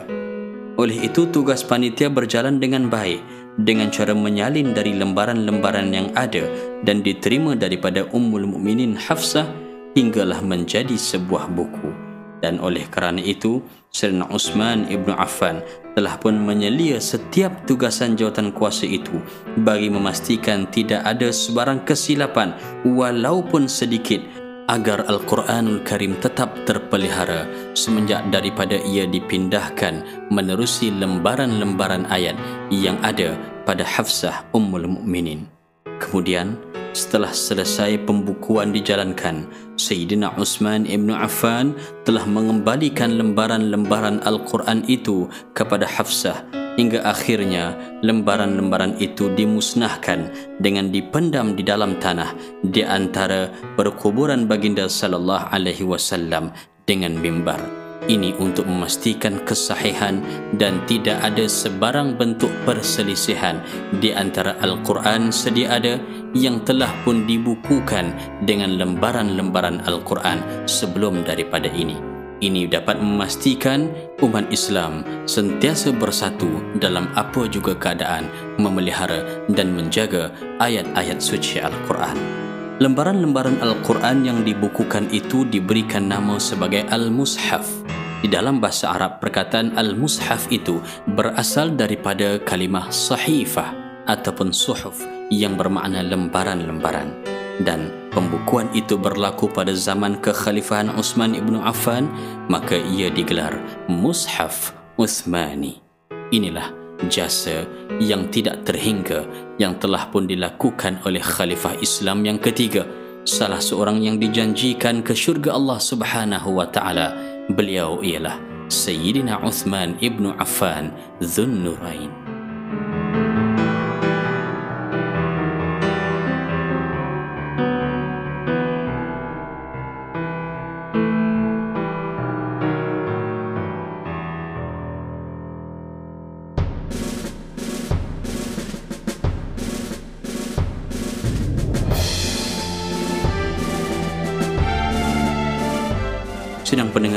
berbahagia, begitulah perjalanan pemerintahan Sayyidina Utsman ibnu Affan berjalan dengan baik dan lancar sehinggalah Allah Subhanahu wa taala memberikan ujian yang cukup berat kepada Sayyidina Utsman dan seluruh umat Islam. Memasuki tahun yang ke-34 Hijriah maka zaman pemerintahan Sayyidina Utsman ibnu Affan dilanda dengan fitnah dan konspirasi yang sangat besar dan yang menjadi sasaran fitnah yang paling utama ialah khalifah Islam yang ketiga sendiri Sayyidina Uthman ibn Affan hingga mengakibatkan dirinya itu terbunuh pada tahun berikutnya. Di antara tuduhan-tuduhan dan fitnah yang berlegar di sekitar masyarakat yang ada pada ketika itu merupakan tuduhan-tuduhan palsu yang dilakukan semata-mata untuk memecah belahkan masyarakat dan juga menjatuhkan Sayyidina Uthman ibnu Affan.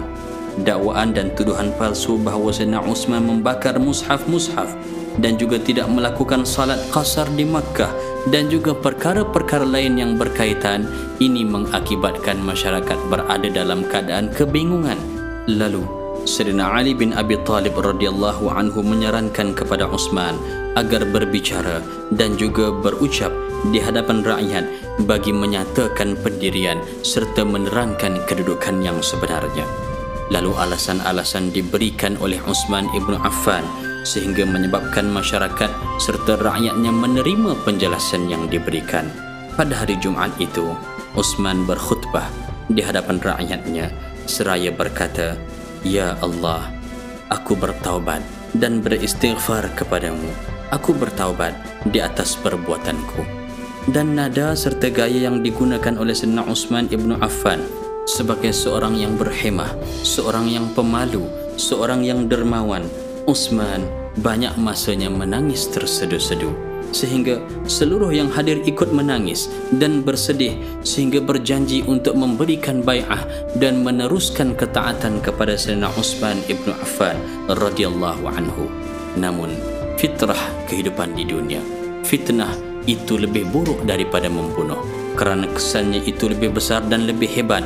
Walaupun begitu keadaan menjadi semakin parah dan Osman dikepung di rumahnya lebih daripada satu bulan sehingga kan Sayyidina Osman ibnu Affan tidak dapat untuk keluar ke rumah walaupun pergi ke masjid.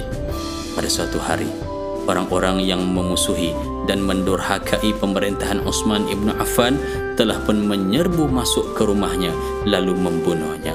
Sedikit pun mereka tidak menaruh sebarang belas kasihan kepada Osman ibnu Affan sehingga Osman diriwayatkan mempunyai sekurang-kurangnya sembilan liang tikaman di badannya. Begitulah kesudahan seorang yang telah pun berjuang dalam Islam dan juga telah pun menafkahkan hartanya untuk peperangan dan kebajikan kepada umat Islam maka bertepatan pada hari Jumaat tanggal ke-17 Zulhijjah wafatlah Sayyidina Utsman ibnu Affan radhiyallahu anhu dan dia dimakamkan di perkuburan Baqi' di Madinah. Sedang pendengar yang dirahmati Allah, Sayyidina Utsman ibnu Affan telah pun sempat untuk menunaikan tanggungjawabnya sebagai khalifah Islam yang ketiga lebih daripada 11 tahun. Mudah-mudahan kita mengharapkan sifat dermawan, sifat pemalu yang semakin kurang ada dalam masyarakat kita akan dapat disuburkan kembali dengan kita menghayati kisah dan perjuangan hidup Sayyidina Utsman ibnu Affan. Wahai Utsman, kembalilah kamu ke rahmat Tuhan yang menanti di syurganya. Sesungguhnya Osman Ibn Affan Engkaulah yang memiliki dua cahaya Engkaulah Zulnurain Sekian.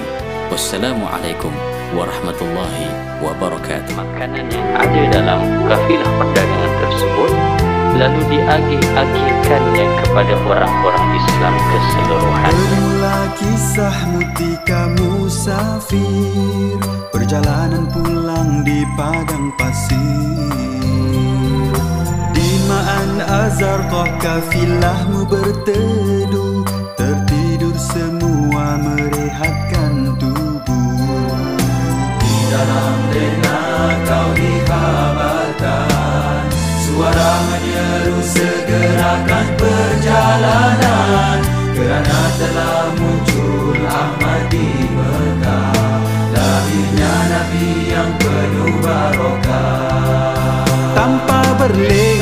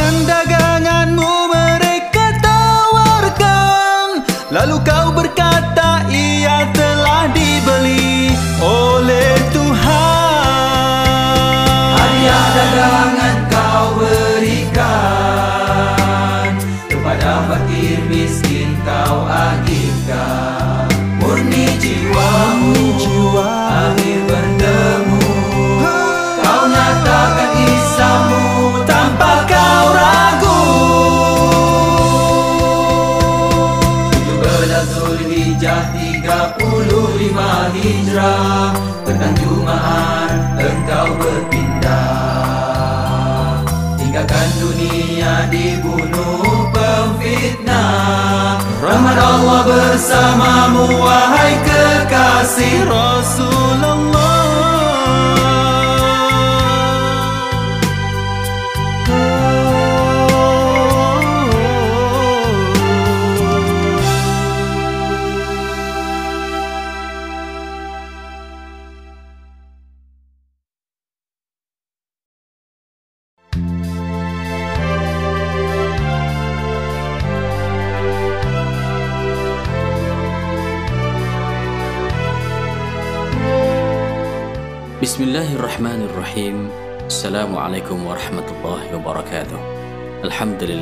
Wa salamuhu ala rasulihil mustafa wa ala alihi wa ashabihi ajma'in.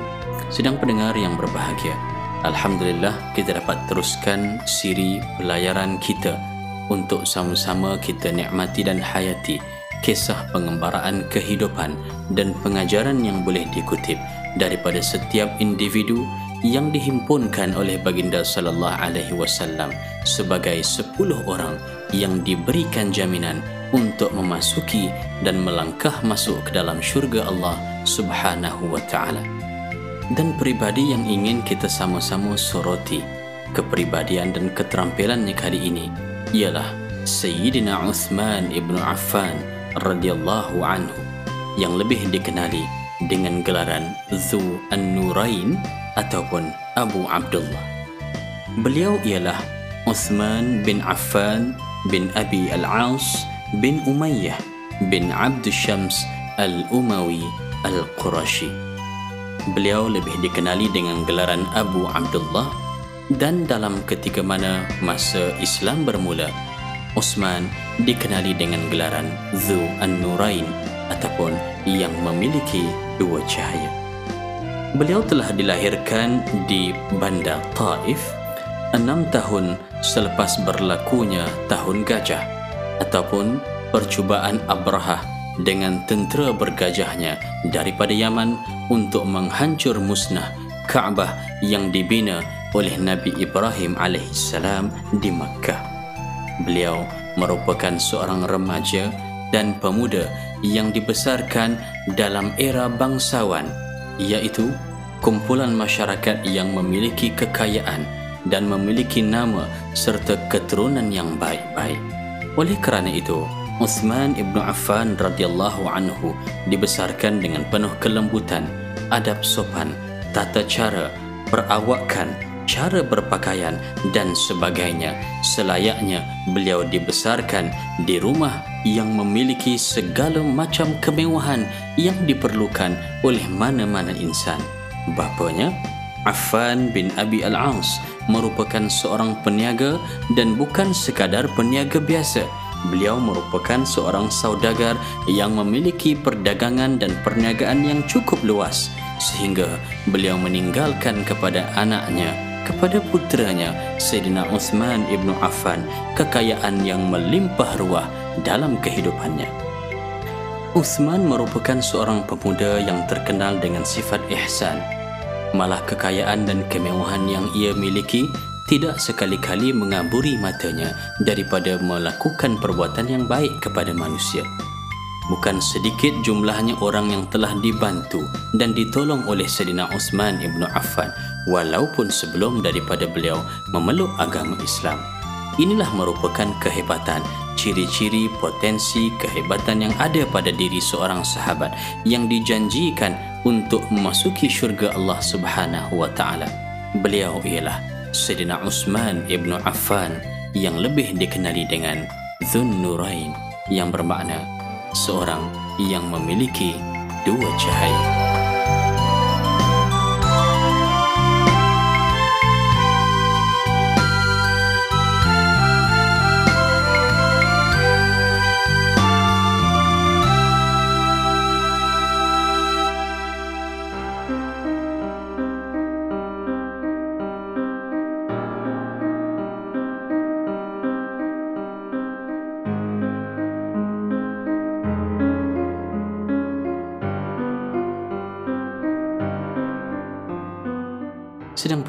Yang berbahagia, sesungguhnya pribadi seperti Sayyidina Uthman ibn Affan amat terkenal dalam sejarah sebagai seorang yang sangat pemalu. Diriwayatkan daripada Aisyah radhiyallahu anha ummul mukminin. Aisyah menyatakan, "Kana Rasulullah sallallahu alaihi wasallam muttaji'an fi baiti kashifan an saqayh." Yang bermakna, adalah pada suatu hari baginda sallallahu alaihi wasallam berbaring di rumahku kata Aisyah dalam keadaan terlihat ataupun ternampak kedua-dua belah betisnya maka dijadikan cerita datang Sayyidina Abu Bakar As-Siddiq radhiyallahu anhu Abu Bakar meminta izin daripada Nabi sallallahu alaihi wasallam, Nabi mengizinkannya untuk masuk. Sejurus selepas itu, datang pula Sayyidina Umar Al-Khattab radhiyallahu anhu. Nabi masih lagi dalam keadaan yang sedemikian dan dipersilakan Sayyidina Umar Al-Khattab untuk masuk ke rumah. Tiba-tiba datang seorang lelaki iaitu tidak lain dan tidak bukan Sayyidina Uthman ibnu Affan radhiyallahu anhu. Apabila masuk saja Sayyidina Uthman, maka Nabi cepat-cepat memperbetulkan cara duduknya dan juga pakaiannya. Sehingga perkara ini ditegur oleh Aisyah radhiyallahu anha. Aisyah menyatakan, "Tadi ya Rasulullah, Abu Bakar minta izin masuk dan baring sebelah kamu, kamu tak cakap apa-apa." Begitu juga bila Sayyidina Umar Al-Khattab radhiyallahu anhu masuk dan dia berbaring, kamu dalam keadaan seperti mana yang kami lihat tadi. Tetapi apabila datang Sayyidina Uthman ibnu Affan radhiyallahu anhu, maka kamu dengan cepat-cepat memperbaiki dan memperapikan pakaianmu.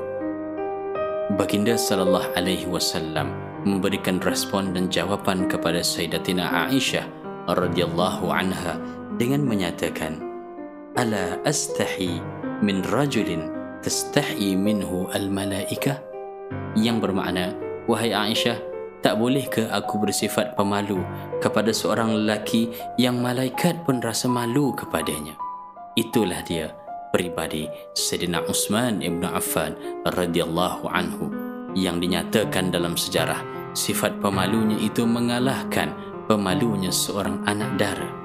Tapi sekarang ya sidang pendengar sekalian, kita lihat ramai juga anak-anak gadis kita yang malunya itu kurang daripada apa yang ditunjukkan oleh Sayyidina Uthman. Kadang-kadang pakaiannya elok tapi tudungnya elok. Cuma baju yang dipakai itu terlalu singkat sehingga menampakkan pusat Islamnya. Sebab orang kata pusat Islam satu tapi sebenarnya pusat Islam banyak. Yang dimiliki oleh anak-anak dara kita yang beragama Islam itu pusat Islam lah tu namanya. Kerana itu perlu kita perhatikan sebenarnya daripada cara berpakaian sudah boleh untuk menunjukkan malah menyemarakkan kepribadian seorang muslim ataupun muslimah yang sejati. Ini juga merupakan rentetan daripada kesan penterbihan yang diberikan kepada Sayyidina Uthman berlatar belakangkan kepada sifat kebangsawanan dan adab serta tata cara berpakaian. Inilah yang digambarkan pemalunya Uthman ibnu Affan seumpama cahaya dan inilah lelaki yang ingin kita lihat dan juga kita selidiki kisahnya Sayyidina Uthman ibnu Affan Dhun Nurain yang memiliki dua cahaya.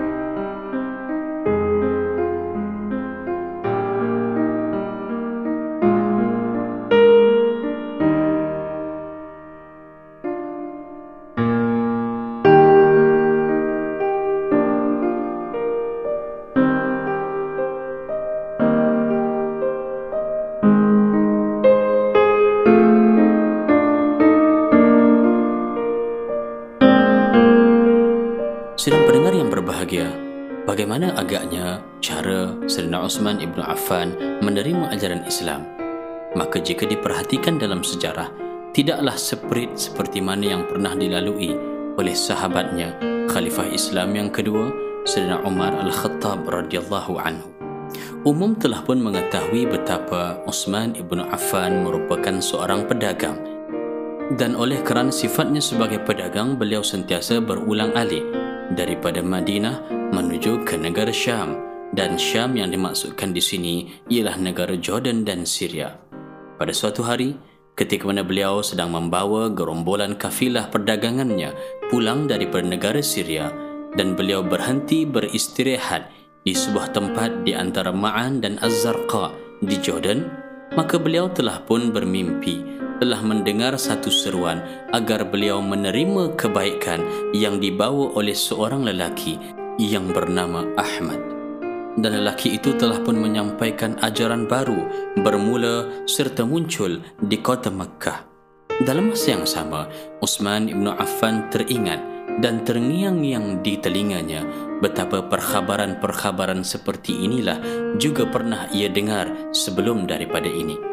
Lalu, atas dorongan kelapangan dadanya serta kemurahan jiwanya yang mendorongnya ke arah kebaikan maka Uthman ibnu Affan tatkala menamatkan perjalanan kafilah perdagangannya pulang semula ke kota Makkah bergegas menuju ke majlis yang diadakan oleh sahabatnya Sayyidina Abu Bakar As-Siddiq radhiyallahu anhu. Daripada situ beliau telah pun menerima begitu banyak input mengenai agama Islam sehingga mendorong beliau menerima hidayah daripada Allah Subhanahu wa taala. Lalu Islamlah Sayyidina Uthman Ibn Affan radhiyallahu anhu di tangan Sayyidina Abu Bakar As-Siddiq radhiyallahu anhu. Maka bergembiralah orang-orang Islam dengan kegembiraan yang cukup tinggi apabila Sayyidina Utsman Ibn Affan memeluk ajaran Islam. Baginda sallallahu alaihi wasallam turut gembira sehingga kan Baginda sallallahu alaihi wasallam ingin memperkukuhkan lagi tautan persaudaraan dengan Sayyidina Uthman ibn Affan radhiyallahu anhu umum telah pun mengetahui bahawa Rasulullah sallallahu alaihi wasallam mempunyai seorang putri yang bernama Ruqayyah. Pernah sahabat karibnya Sayyidina Abu Bakar As-Siddiq datang melamar, baginda sallallahu alaihi wasallam mendiamkan diri. Begitu juga Sayyidina Umar Al-Khattab datang melamar, maka baginda sallallahu alaihi wasallam turut tidak memberikan jawapan seperti mana yang pertama hingga akhirnya beliau telah memperuntukkan Sayyidatina Ruqayyah binti Muhammad kepada seorang lelaki yang bernama Sayyidina Utsman ibnu Affan radhiyallahu anhu untuk dikahwini. Lalu Sayyidina Utsman menjadi menantu kepada baginda sallallahu alaihi wasallam dan menjadi suami kepada Sayyidatina Ruqayyah dan mereka hidup aman sejahtera. Sehinggalah pada suatu ketika Sayyidatina Ruqayyah dilanda sakit dan ini mengakibatkan kewafatan beliau. Maka kesedihan yang menyelubungi hati Sayyidina Utsman ibnu Affan bukanlah semata-mata kerana kesedihan berpisah dengan istrinya tetapi lebih jauh daripada itu Sayyidina Utsman ibnu Affan bersedih kerana hubungan persaudaraan dan kekeluargaannya dengan baginda sallallahu alaihi wasallam telah pun terputus. Maka baginda sallallahu alaihi wasallam telah pun datang dan berjumpa dengan Sayyidina Utsman ibnu Affan. Melihatkan kesedihan yang ada pada diri Sayyidina Utsman, Sayyidina Utsman berkata kepada baginda sallallahu alaihi wasallam, "Ya Rasulullah, in qata'a sihri minka?" Yang bermakna wahai Rasulullah adakah telah terputus hubungan anak menantu di antara kita begitu sedih pertanyaan Utsman ibnu Affan dan begitu rapatnya hubungan di antara menantu dengan bapa mertua dan seharusnya ini juga merupakan satu daripada cara kehidupan yang sepatutnya kita titipkan dalam diri kita apabila kita selaku bapa mertua ataupun selaku menantu berhadapan dengan isu-isu kekeluargaan. Nabi Muhammad sallallahu alaihi wasallam pantas menjawab, "Inna sihraka minni la yanqati'." Yang bermakna, sesungguhnya hubungan anak menantu di antara aku dan engkau tidak akan terputus. Oleh kerana itu, Baginda telah pun mempertautkan hati di antara Sirna Usman dengan salah seorang lagi daripada putrinya yang bernama Ummu Kulthum. Inilah merupakan keistimewaan yang tidak diberikan kepada mana-mana sahabat yang lain dan daripada sinilah Uthman ibnu Affan diberikan gelaran Dhun Nurain yang bermakna yang memiliki dua cahaya.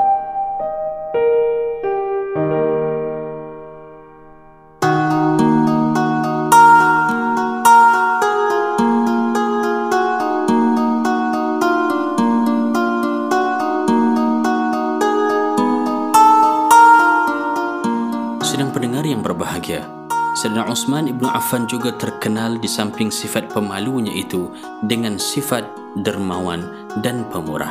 Oleh kerana itu, ini disebutkan dalam sejarah apabila baginda sallallahu alaihi wasallam pernah menyatakan dalam hadisnya, orang yang paling kasih sayang daripada umatku ialah Abu Bakar dan yang paling teguh dalam memelihara ajaran Allah ialah Umar dan yang paling bersifat pemalu di kalangan kami ialah Utsman. Hadis ini diriwayatkan oleh Ahmad Ibnu Majah, Al-Hakim dan Tirmizi.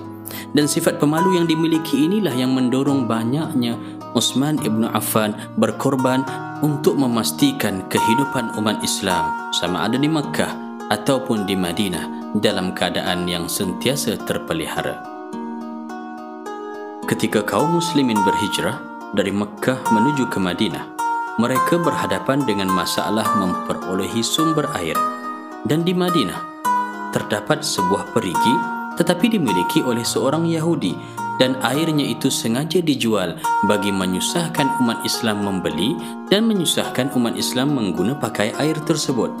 Oleh kerana itu, Sayyidina Uthman ibnu Affan menyahut seruan baginda sallallahu alaihi wasallam barang siapa yang mampu untuk meringankan beban orang-orang Islam maka dia akan dijanjikan dengan syurga lalu Uthman ibnu Affan telah pun pergi bertemu dengan tuan punya perigi orang Yahudi tadi untuk membeli keseluruhan perigi tersebut lalu terjadilah tawar-menawar dan timbul satu persetujuan di antara Sayyidina Utsman dan orang Yahudi tadi bahawa sehari akan digunakan untuk Utsman dan sehari dimiliki oleh orang Yahudi tadi.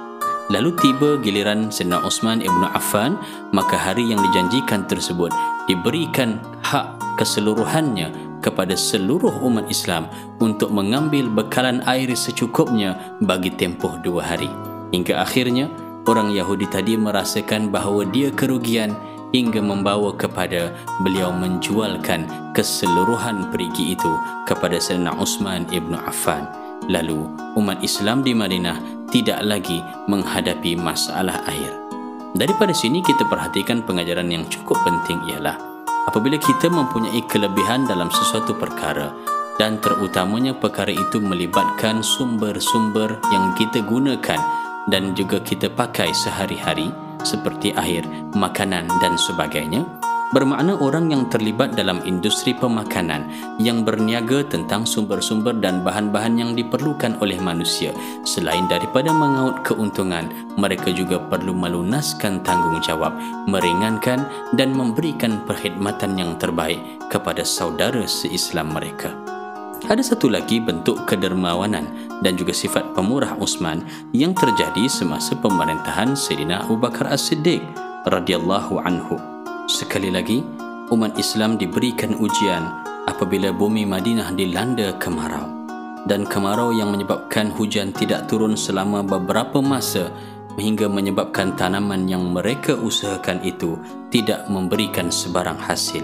Lalu mereka berjumpa dengan Khalifah Abu Bakar As-Siddiq bertanyakan perkhabaran apa yang perlu mereka lakukan sedang tumbuhan dan tanaman tidak menjadi apakah yang boleh mereka berikan sebagai rezeki kepada ahli keluarga mereka? Lalu Abu Bakar As-Siddiq bertanya dan juga memohon kepada mereka agar bersabar menantikan bantuan daripada Allah Subhanahu wa taala. Lalu Utsman ibnu Affan tanpa bertangguh. Dalam masa yang sama datang sebuah kafilah perdagangan daripada negara Syam. Lalu Uthman ibnu Affan telah pun membeli kesemua muatan makanan yang ada dalam kafilah perdagangan tersebut lalu diagih-agihkannya kepada orang-orang Islam keseluruhannya. Begitulah dermawannya sifat Uthman ibnu Affan sehingga menjadikan keseluruhan umat Islam sama ada yang pernah berjumpa dengannya ataupun tidak merasakan bahawa diri mereka terlalu hampir dan mengenali Sayyidina Utsman ibn Affan radhiyallahu anhu. Inilah dermawannya Utsman ibn Affan Zunnurain.